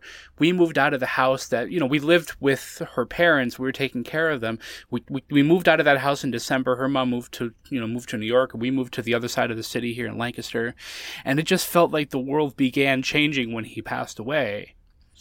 And so being in lockdown felt like we finally had the chance to mm. stop and appreciate what we had around us and you know we had just moved into this apartment and we were just running and running and running and running and you know g- going to work coming home making dinner going to bed and just that on repeat for weeks and weeks at a time and it, it was a great opportunity to get to know our life mm. again in a way. But it was also yeah. scary. Those were scary oh, times. Yeah. Yeah. Um, and, you know, not uh, facing a certain future when it came to what I was doing professionally. I mean, I didn't know if I would ever work in a hotel again. I wasn't even sure if that industry, if that industry and the things that I loved about it would exist once we came out of the other side of it. Will I be face to face with people again? Who the hell knows? Right. You know?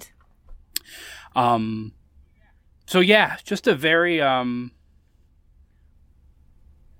yeah, just a very creatively, uh, productive time for me. And again, it's just it's been a lifelong thing that I've wanted to do this, and so I've never, I've never, I've never been, I've never been closer. Right. right. And it, there aren't many opportunities out there in the world no, to do this. No, because to go back to Jerry Springer and Judge Judy, there would be all these conditions placed on it or all this this other need put on it. But what I'm struck by is that you it's like you are um, fulfilling your role and also giving yourself what you need. Very much so. And again, it feels like, um, you know, I communicate better because I have weekly yeah. practice. I've been practicing just basic active mm-hmm. listening and active communication twice a week, every week for the past year. And if, hmm, and I'm thinking of it in a different way than than I typically do, and and I, you know I think that this conversation is sort of enabling me to draw connections between between things that maybe I wasn't able to. But if my interest in this type of entertainment, if I find out that the end goal is to make me a better communicator in real mm-hmm. life, if that's the end of it, then that's pretty yeah. cool. Do you yeah. know what I mean? Yeah. Yeah. Oh, that's amazing. You know what it is? Is it's a meditation. When you, you called it a practice, you said you're practicing active listening twice a week. And it is, we're back to that theme of presence. Just coming fully into the presence of yourself and a stranger and um, trusting our shared humanity it's just really beautiful. I, I mean, do you see how significant it is what you're doing? It feels like a meditation. Yeah. You know, I have my own space. It's, you know, no matter what is going on in a day, it's an hour or an hour or so, however long it takes for me to set up. You know, it, it, it's it's it's a window of time that's set aside specifically for yeah. me and for my creativity and for my truth. And so I guess yeah, in that way it is it's it's it's it's definitely a meditation. Wow. What what's exciting to me about it is that um it is that that first of all, this will be around for a long time in whatever shape or form it will take, right? This is, this becomes part of a like record that will exist beyond us. I really do believe that all of this will exist and that there will be such a thing as a digital archaeologist who goes and tries to study like, well, how did people respond to the pandemic or, or climate change? And I'm going to tell you that I actually, um, I don't have great hope for us as a species. Um, but the reason that I persist in my work and, um, you know, the Care Forest Project is part of what I was doing. And it was, you know, about trying to take a stand is because when, whatever happens next, I want who, what, whatever kinds of consciousness exist to look back and say there are people who tried so, in the face of what feels sometimes like civil war right now in our culture, and so much animosity, and so much confusion, so much suffering, that there are people who are going to look back and say, look at, look at, here are examples in the face of a pandemic of people who did just extraordinary things and um, for themselves and for others and, and took things in a different direction, moved away from kind of the hustle, right, into something that's just really pure what arose in them to respond to. So that's exciting that some point in the future, someone, you know, some graduate student might be listening to this and documenting how people responded and then and then how things unfolded. I just think it's I'm, I'm getting chills thinking about your work, and I only listened to one part of one podcast just to make sure you weren't like a prankster. Right. I said, oh, I said, oh, this. I said, he is absolutely lovely. This is just such a lovely young man, right? I said, oh, I don't have anything to worry about, right? No, I, I, hope I hope at this point in the conversation you realize that I am absolutely serious about this are. show. you are. Well, I gotta tell you, I, I look I look at what you have overcome in the same way because you mentioned that this was seven months ago.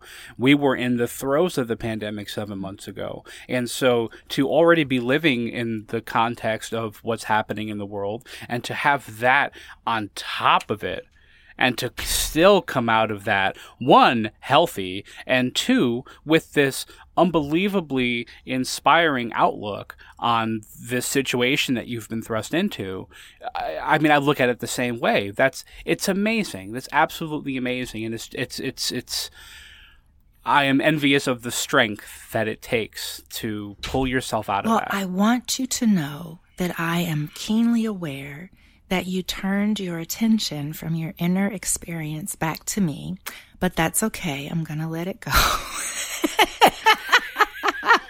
I got a show to host. you when you saw my email, you saw it said Dr. Juco Holiday Integrative Mental Health. You knew what you were getting into at some point, right? Oh, I knew it. I go. I, listen. I'm going to ask you what the copay is at the end of this. but I'm aware that you shifted away from that which was arising and back to back to me. But that's okay. I appreciate that that um how authentically you allowed that allowed that to arise. You know. Yeah, it's very moving. Um I I think that um one of the one of the silver linings of wounding and trauma is resilience. Uh, because of a lot of my background that you know we didn't really even have to go into, um, uh, that I uh, am really good at bouncing back. I had to be, and so I feel like I've been training for this for my entire life. You know, it's like, yeah, of course, I'm the person this would happen to. And I haven't even gone into other things. It's like my business. Um, I lost a family member to suicide, a second family member to suicide. Um, my husband was facing a p- potentially very serious health diagnosis.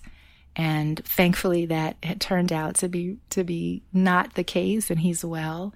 And so, um, it's like, yeah, I've been training for this. You know, it's like I'm ready for this. Um, I'm good at this. If you ask me to talk about something mundane, like if we got on here and you were like, you know, I, I would have just been so uninterested. But the fact that we were able to talk about um, uh, beyond self experience, uh, that dimension of our personhood that is beyond our egoic sense, right? That space and so many really deeply profound things. This is my favorite thing to do. I tell my friends if you want to go shoe shopping, call somebody else. But if it's 3 a.m. and you are in jail and you need bail and you need somebody to just pick you up and not give you a hard time about anything, I'm your girl, right? It's like, that's right, my job. Right. Everybody needs a person Yes. like that. Everyone needs a And, person and I like feel that. awful because I don't say yes to like shopping things. I just, I'm not interested in it. But people know that I, and I think that it goes back to what you're saying about our roles. That my role is just to kind of wait. And when the shit starts to hit the fan, I find that I am able to stay in a state of regulation and nervous system regulation. I might fall apart after, and often people do, but that I actually get more calm when things get chaotic. And that's just from, you know, training, childhood, upbringing, all sorts of things. Um, so it's just so fascinating how we're all made for different things, right? So, yeah. Oh yeah. Yeah, yeah. Oh yeah. And I'm I'm glad that in this conversation we were both able to to do some traveling. We we did some stuff. We got into some we stuff got into today. some stuff. Yes, and I um I uh, me changing the subject had nothing to do with my level know, of it's comfort. time. I just um no no no it's it, and honestly no it's it, it, it's not even that it's time. I think it's that um you know for as much as I talk to people sometimes I there's a little bit of discomfort. I don't I don't I'm very cognizant of the possibility that I can make everything about me, and I try to avoid that as much as possible. So maybe in the back of my mind, when I sense that okay, this is becoming too much mm-hmm. about me, I have to pull out a well, little. Well, you know bit. what's interesting about that is that you know that I don't characterize us as separate. So when you talk about yourself and your path and your experience, you are not talking about something that is different from me. And this is this is like me kind of like this is the most i'm going to commit to like philosophically spiritually right? Is that there's only one of us. That that we have these separate this this sense of separation these roles to fulfill but we co-create the atmosphere with each other. You and i you're in lancaster pennsylvania. I'm in ben lomond california. We are on the same ground and we could imagine a map and the same ground is holding us and the same sky is covering us. And the cells and tissues in your body, your water molecules, um, you know, there's like a high uh, probability that they pass through my body, right? Do you know? So, so we're sure. not separate. So I just, I think that's interesting. And I'm not like chastising, like, you know, I, I think I'm a non-dualist. So why would you, you know, worry about that? Right, but right, right. Just, of course. I just want you to know that I did not experience you as focusing, um, too much on yourself. I, I cherished it. I think it's just amazing. I'm just oh faith in humanity restored, man. Yeah. Well, I'm I'm I'm glad. I'm glad. I'm glad this conversation can do that. And again, it's um you know, one of the one of the positive side effects of being able to do this is that I um you know, I get a little bit of hmm. humanity restored every time I have a conversation with somebody. They've all been good. I haven't had a bad one. And you would think that in close to 80 episodes, one of them would like not go well. They've all gone well in their wow. own way. And I don't know if you could quantify that to, you know, a, a, blanket statement about people in general, but there, there has to be something that can be said about the fact that this has always gone well. Wow. Congratulations. Congratulations. That that says a lot about there's some energetic container and intention and some line that you're following. I mean, because you pick the people, right? I, I got, it was this really funny thing when I saw the invitation. I was like, oh, I want to do that. And like, please pick me. like, I got like, right. got like really, you know, it was very interesting, my response to that. And, um, and so you are picking the, the participants and so there's something something there, right, that you're doing that's that's making it all good. I there has to be. I don't know what it is, but but there has to be. I, I actually have one more thing because I might never speak to you again. I might ne- Please, I want. listen, we are we are so past the time that these usually go. I don't care. I want you to ask me. I'm because, an open book. I, I, believe this, right? Is like, um, because I also, I, and I, I can see that you are the kind of cat if I was traveling, because I'm not a, a, person who travels well, right? um, but I try not to be grouchy. But I can see that mm-hmm. you are the person who would help if I was like having trouble, like my reservation, or trying to get somewhere, or if I suddenly realized I didn't have something, or something was going awry when you said that you, um, you know, worked in hospitality and the, the connection you felt with people and the empathy, I can just see that you're the kind of person who would help somebody like me because I'm such an absent-minded professor. Um, that that. I, oh, that's oh. me. I'm the. Uh, that's me. Front desk. Uh, the guy at the front desk who will help you with anything. That is. I that could just me. see you just containing. You know, like you're the kind of person that I would say to. um because I've been in some some unique situations. Like I'm adopted and I met my birth parents, and so I could see if I was at the hotel about to meet my birth mother that I could just blurt all that out to you because I just needed to say it because I almost can't believe that it's happening, right? And that you would be helpful, right? And that you would remember that. And I just I just wanted to say that that that comes across, and I don't really know what the word for that is, but that there's a containment and a presence um, that goes hand in hand with the broadcasting, right? And I wish when I was at this really exciting point of life where you are, right? I wish that somebody had said to me or had pointed out to me that my inner critic um, was that that that coming to terms with the content and realizing how untrue what most of what my inner critic had to say was the key to really feeling free inside and peaceful and to be able to feel like I was moving. I, I, feel like I move through the world with a kind of ease and I do not have an inner critic that was that, that, um, it, it is so rare that I have a harsh thought about myself that when it happens, I go, Ooh, where'd that come from? Right. Right. And right. I wish that someone had had, and I went to therapy. I was doing all kinds of things, Christian, but really the key was slowing it down and working with that critic and, and, and understanding that it was not accurate. And so that's what I wanted to talk to you about because I might never see you again or talk to you again. And I just want, I just feel like I want to, oh, I want to put that on the table. Sure. what can I tell you about that voice that is my strongest critic? Mm. Well, I'll tell you this. I'll tell you something that I have come to terms with as as an adult within and I'll say this has happened within the last few years or so. You know, there's a duality to growing up idolizing TV. And part of it is, yes, you prioritize communication, you prioritize, um, you know, your active listening, your ability to look um, like you take pride in the way that you dress and the way that you know in all those things. The other side of it is that, and and again, this is something I've come to terms with recently, is that there is an almost unattainable standard that is set for yourself when you hold yourself up to these people that you watch on TV. Mm-hmm. Because part of the illusion of TV is that those people are like that 24 hours a day. A person like Bob Barker, for instance, has his own personal strife, has his own things that he deals with when he's not in front of a camera, has, he's not on 24 hours a day. Nobody on television is on 24 hours a day. And so I realized that for a long time, I, I hesitate to call it like I wasted time. I don't know if it was a waste of time because lots of wonderful things happened during those years, but I spent a long time holding myself up to this to this standard that was set for me by television.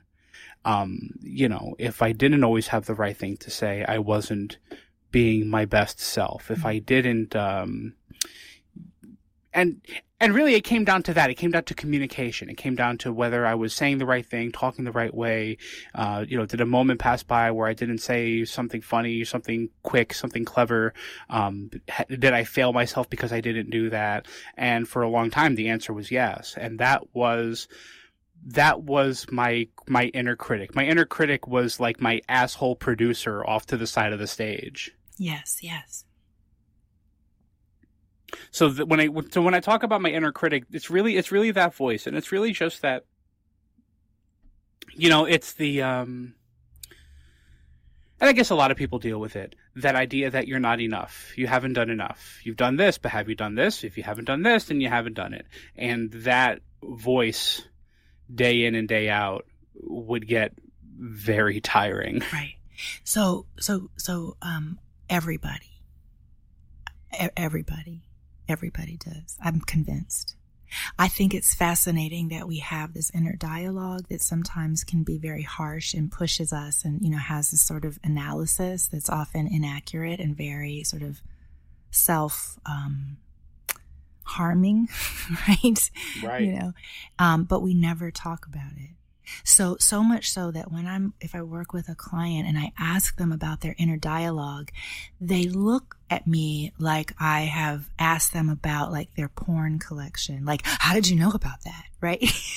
right, right, right. And, and, and little do they know that it's right there. You can see it. It's not like, uh, it's not a hidden thing. Right. And so I'm just, so it's, it's, it's a, it's again this thing. And I, I lost my articulate, my way, my ability to articulate it clearly when I was posing the question to you about it. Um, and about how interesting it is every I don't I have never met a person who um, doesn't have some version of that. You're not enough. Go harder. Do this. Do that. And there's all sorts of theories about how those voices get embedded in us or where they come from. I mean, you know, um, there's there's theories we we don't know for sure, but um, I I um yeah I was so curious about that because I knew when you talked about dress and Bob Barker and television that there is a container to it, but there's also an artifice to it as well. Right, yeah. and and it's one of those, and and it, it's it's that aspect of it that has um, sort of taken center stage in my mind lately. That idea that um, you know the things on TV are not what they seem, and you know part of what I'm trying to do for myself in life in general is take those core values from that lifelong dream that I've had and figure out how I can adapt them to everyday life. I might not be on TV. I might not be a game show host by the end of this life. You know what I mean? It's a very f- select few people that get to do that for a living. Um, and so, failing that, how can I take the core concepts of that discipline and apply them to a more um, a more practical everyday life. Right. And that again is what led me to hospitality. I mean, I I lucked into my first hospitality job and I it was a four star, four diamond luxury luxury inn in Lancaster. It's the only one in Lancaster County. And that's where I learned to work the front desk. Wow. And so for a long time, and, and this place has been in and out of my life for about six years now. It is in my life right now, and that's where I am.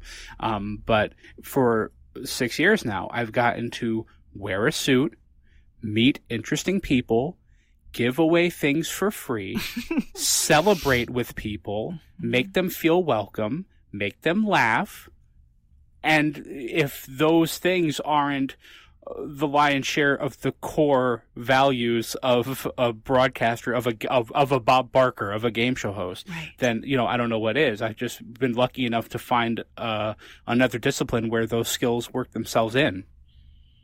Wow. Yeah. There's there's um there is this there's this this idea in yoga. There's a yogic yogic philosophy um, and it is uh, the idea that we have four aims in life, and they're called um, the Dharma, Artha, um, Kama, and Moksha. And so, Dharma is like what you were saying our role, our path, what we were kind of designed to do, what we enjoy to do. And we find our Dharma by um, following those impulses, right? Like Bob Barker, right? Like like recognizing that that connected with you in some way and that kind of points you to your path. And then artha is how we um, earn a living, is how we take care of our material uh, obligations, right? And you know, family and your bills and how you pay your rent and how you feed yourself, etc. And kama, um, Kama Sutra, like a lot of people have heard that, but it's pleasure, right? It's sensual pleasure, not just sexual pleasure, but um, beauty, um, taking in the uh, world through the senses, being present with the sensual world. And um, it's also kind of like fun, right? Like just enjoyment and pleasure. And then moksha is spiritual liberation and working toward a realization of the tr- nature of the true self. And so when I heard you talk about how you take the values from this container where you encounter this role, right? And how you take that and then apply it in different place, I thought of, and you might not earn a living at it, right? Um, as a game show host or as a broadcaster, that might not be your artha, that might not be the way you pay your bills, but it certainly sounds like your dharma, right? It certainly sounds like part of your purpose and path. And um, it just feels like it has a very significant and deep meaning. And sometimes we're led to things that are that Rio Abajo Rio, the river beneath the river. Sometimes we're led to these deep things through very su- superficial means, right? Or seemingly right. superficial, like Judge Judy. And by the way, I never answered the question about Buddhism.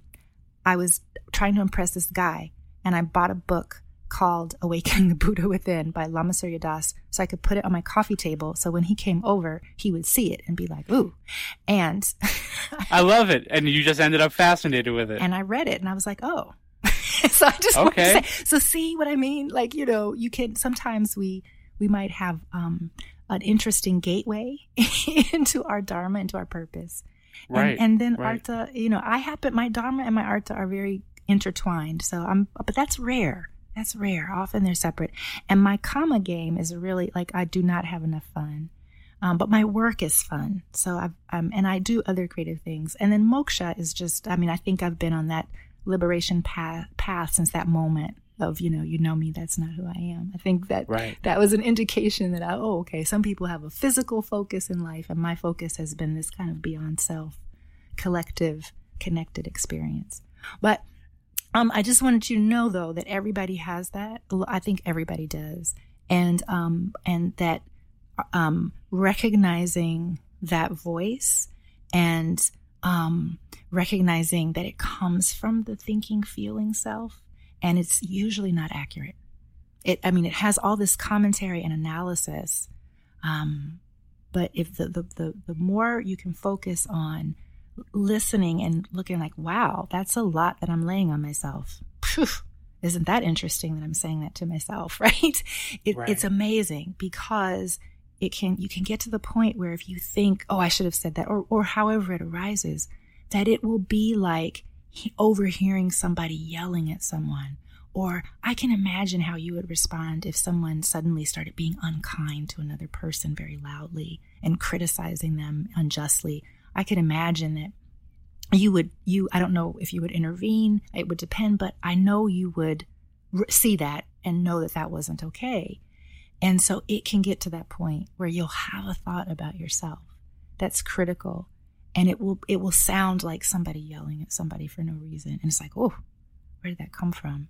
And that is actually of all the things i've done like that has been the thing that has um oh just served me best in life is just just slowing my inner critic down and then I stopped buying into what it was saying I'm going to take those words about that and I'm going to um, I'm going to sit with them for a while because that you know that is um, that's part of the struggle you know? That's part of it and um, wow.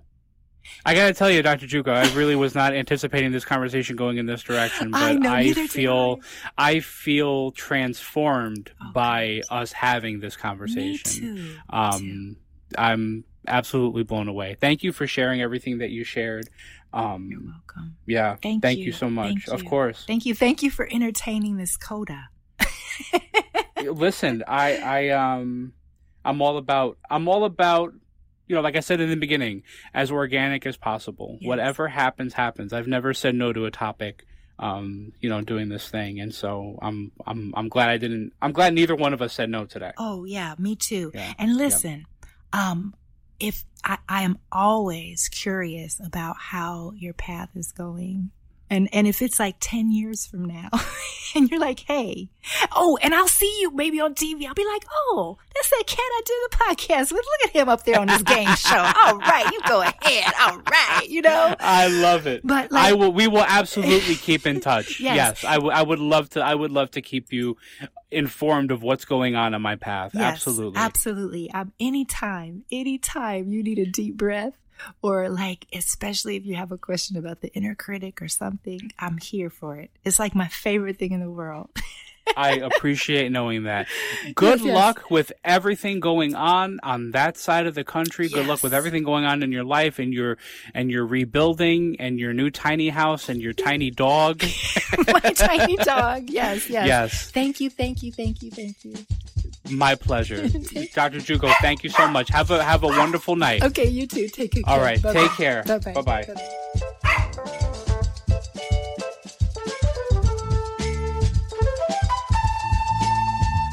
Stranger Than Christian is produced by me, Christian Carrion, from my studio in Lancaster City, Pennsylvania. New episodes premiere every Saturday on all major streaming services and at strangerthanchristian.com.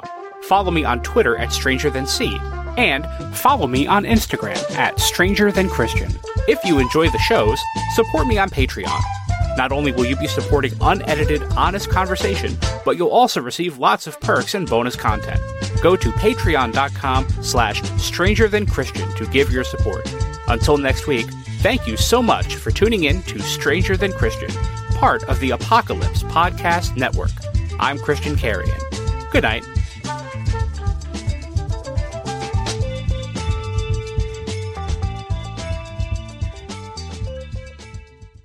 Stranger Than Christian is a Fat Paulie's Bagels production.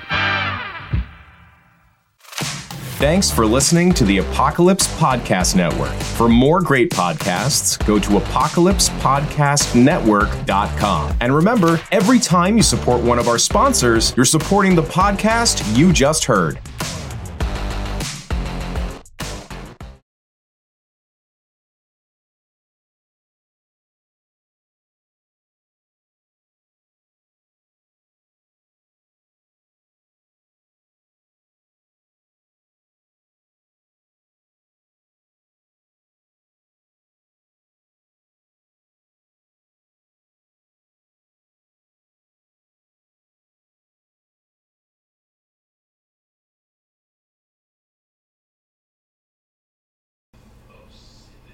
I appreciated being able to have such an honest and open and candid conversation with Dr. Juco. It was definitely one of the deeper experiences I've had talking to people for this show, um, and just highlights a lot of the reasons why this project has become um, my main source of creative fulfillment over the past year or so. Um, yeah, just awesome talking to her, and I hope you enjoyed it as well. Thank you for listening. Again, thanks for your patience while I took that two week break. Um, just needed to sort of be off grid for a while while I helped my wife recover from her surgery. Um, but yeah, life is going great. Um, I have reached the end of this particular cycle in terms of uh, in terms of guests, and so I'm at a point where I need to rethink how I'm going to get guests going forward because this is the thing. And I feel like I'm sorry, I keep like having to burp, and I'm trying not to burp into the microphone. Um, apologies if I do. Um, I'm trying to figure out a new method of getting guests and retaining them because this is the thing. I booked myself like three months out, and some you know somebody in April, if they book a reservation, appointment, whatever you call it, in July, you really have to keep on top of that person to have them remember that they have this one hour appointment to have a discussion with a stranger three months from now. And so I think what I'm going to do is start booking like a month at a time. And if you get in, great. If not, I'll, I'll talk to you on the next go around. Um, but the the demand to be on this show has outgrown um, what I am prepared to handle on my own, uh, even with the help of the apps that I use, my calendar app, and and uh, all the stuff I use to contact people and keep in touch with them and send reminders and things. It's a lot, but that's a good problem to have. I'm excited for that. Um, I can't help but think back to the beginning when I was literally calling people on the phone and putting the fucking thing on speaker and putting the speaker up to my blue snowball microphone and talking into that microphone while I held the phone into that microphone. Can you imagine the type of quality you got from a recording like that? If you want to find out, listen to any episode from 1 through 8. especially the especially the first 4. I was definitely finding my feed. Um, show sounds a lot better now than it used to. I'm very glad for that. So what's next for right now? I'm going to take a couple weeks and air some of the conversations that I have recorded. Uh, I will eventually get that form back out there so some new people can sign up. I hope I get more non-Americans this time. I really like talking to people from other countries, and I can only speak to so many podcasters and streamers from the Northeast and the Southwest and the Midwest before I run out of shit to say no reflection on those people, but listen, what am I going to do, right? So I hope you've enjoyed this episode. I hope you've taken something from it. Do I hope you took something from it? I don't care if you did or not. It's fine. Uh, if you needed to take something from it, it's there. Go right ahead. Um, but really, I'm after my own creative fulfillment right now, and I'm I'm there, and it feels great. And remember, it is always worth checking the end of the tape. Good night, everybody.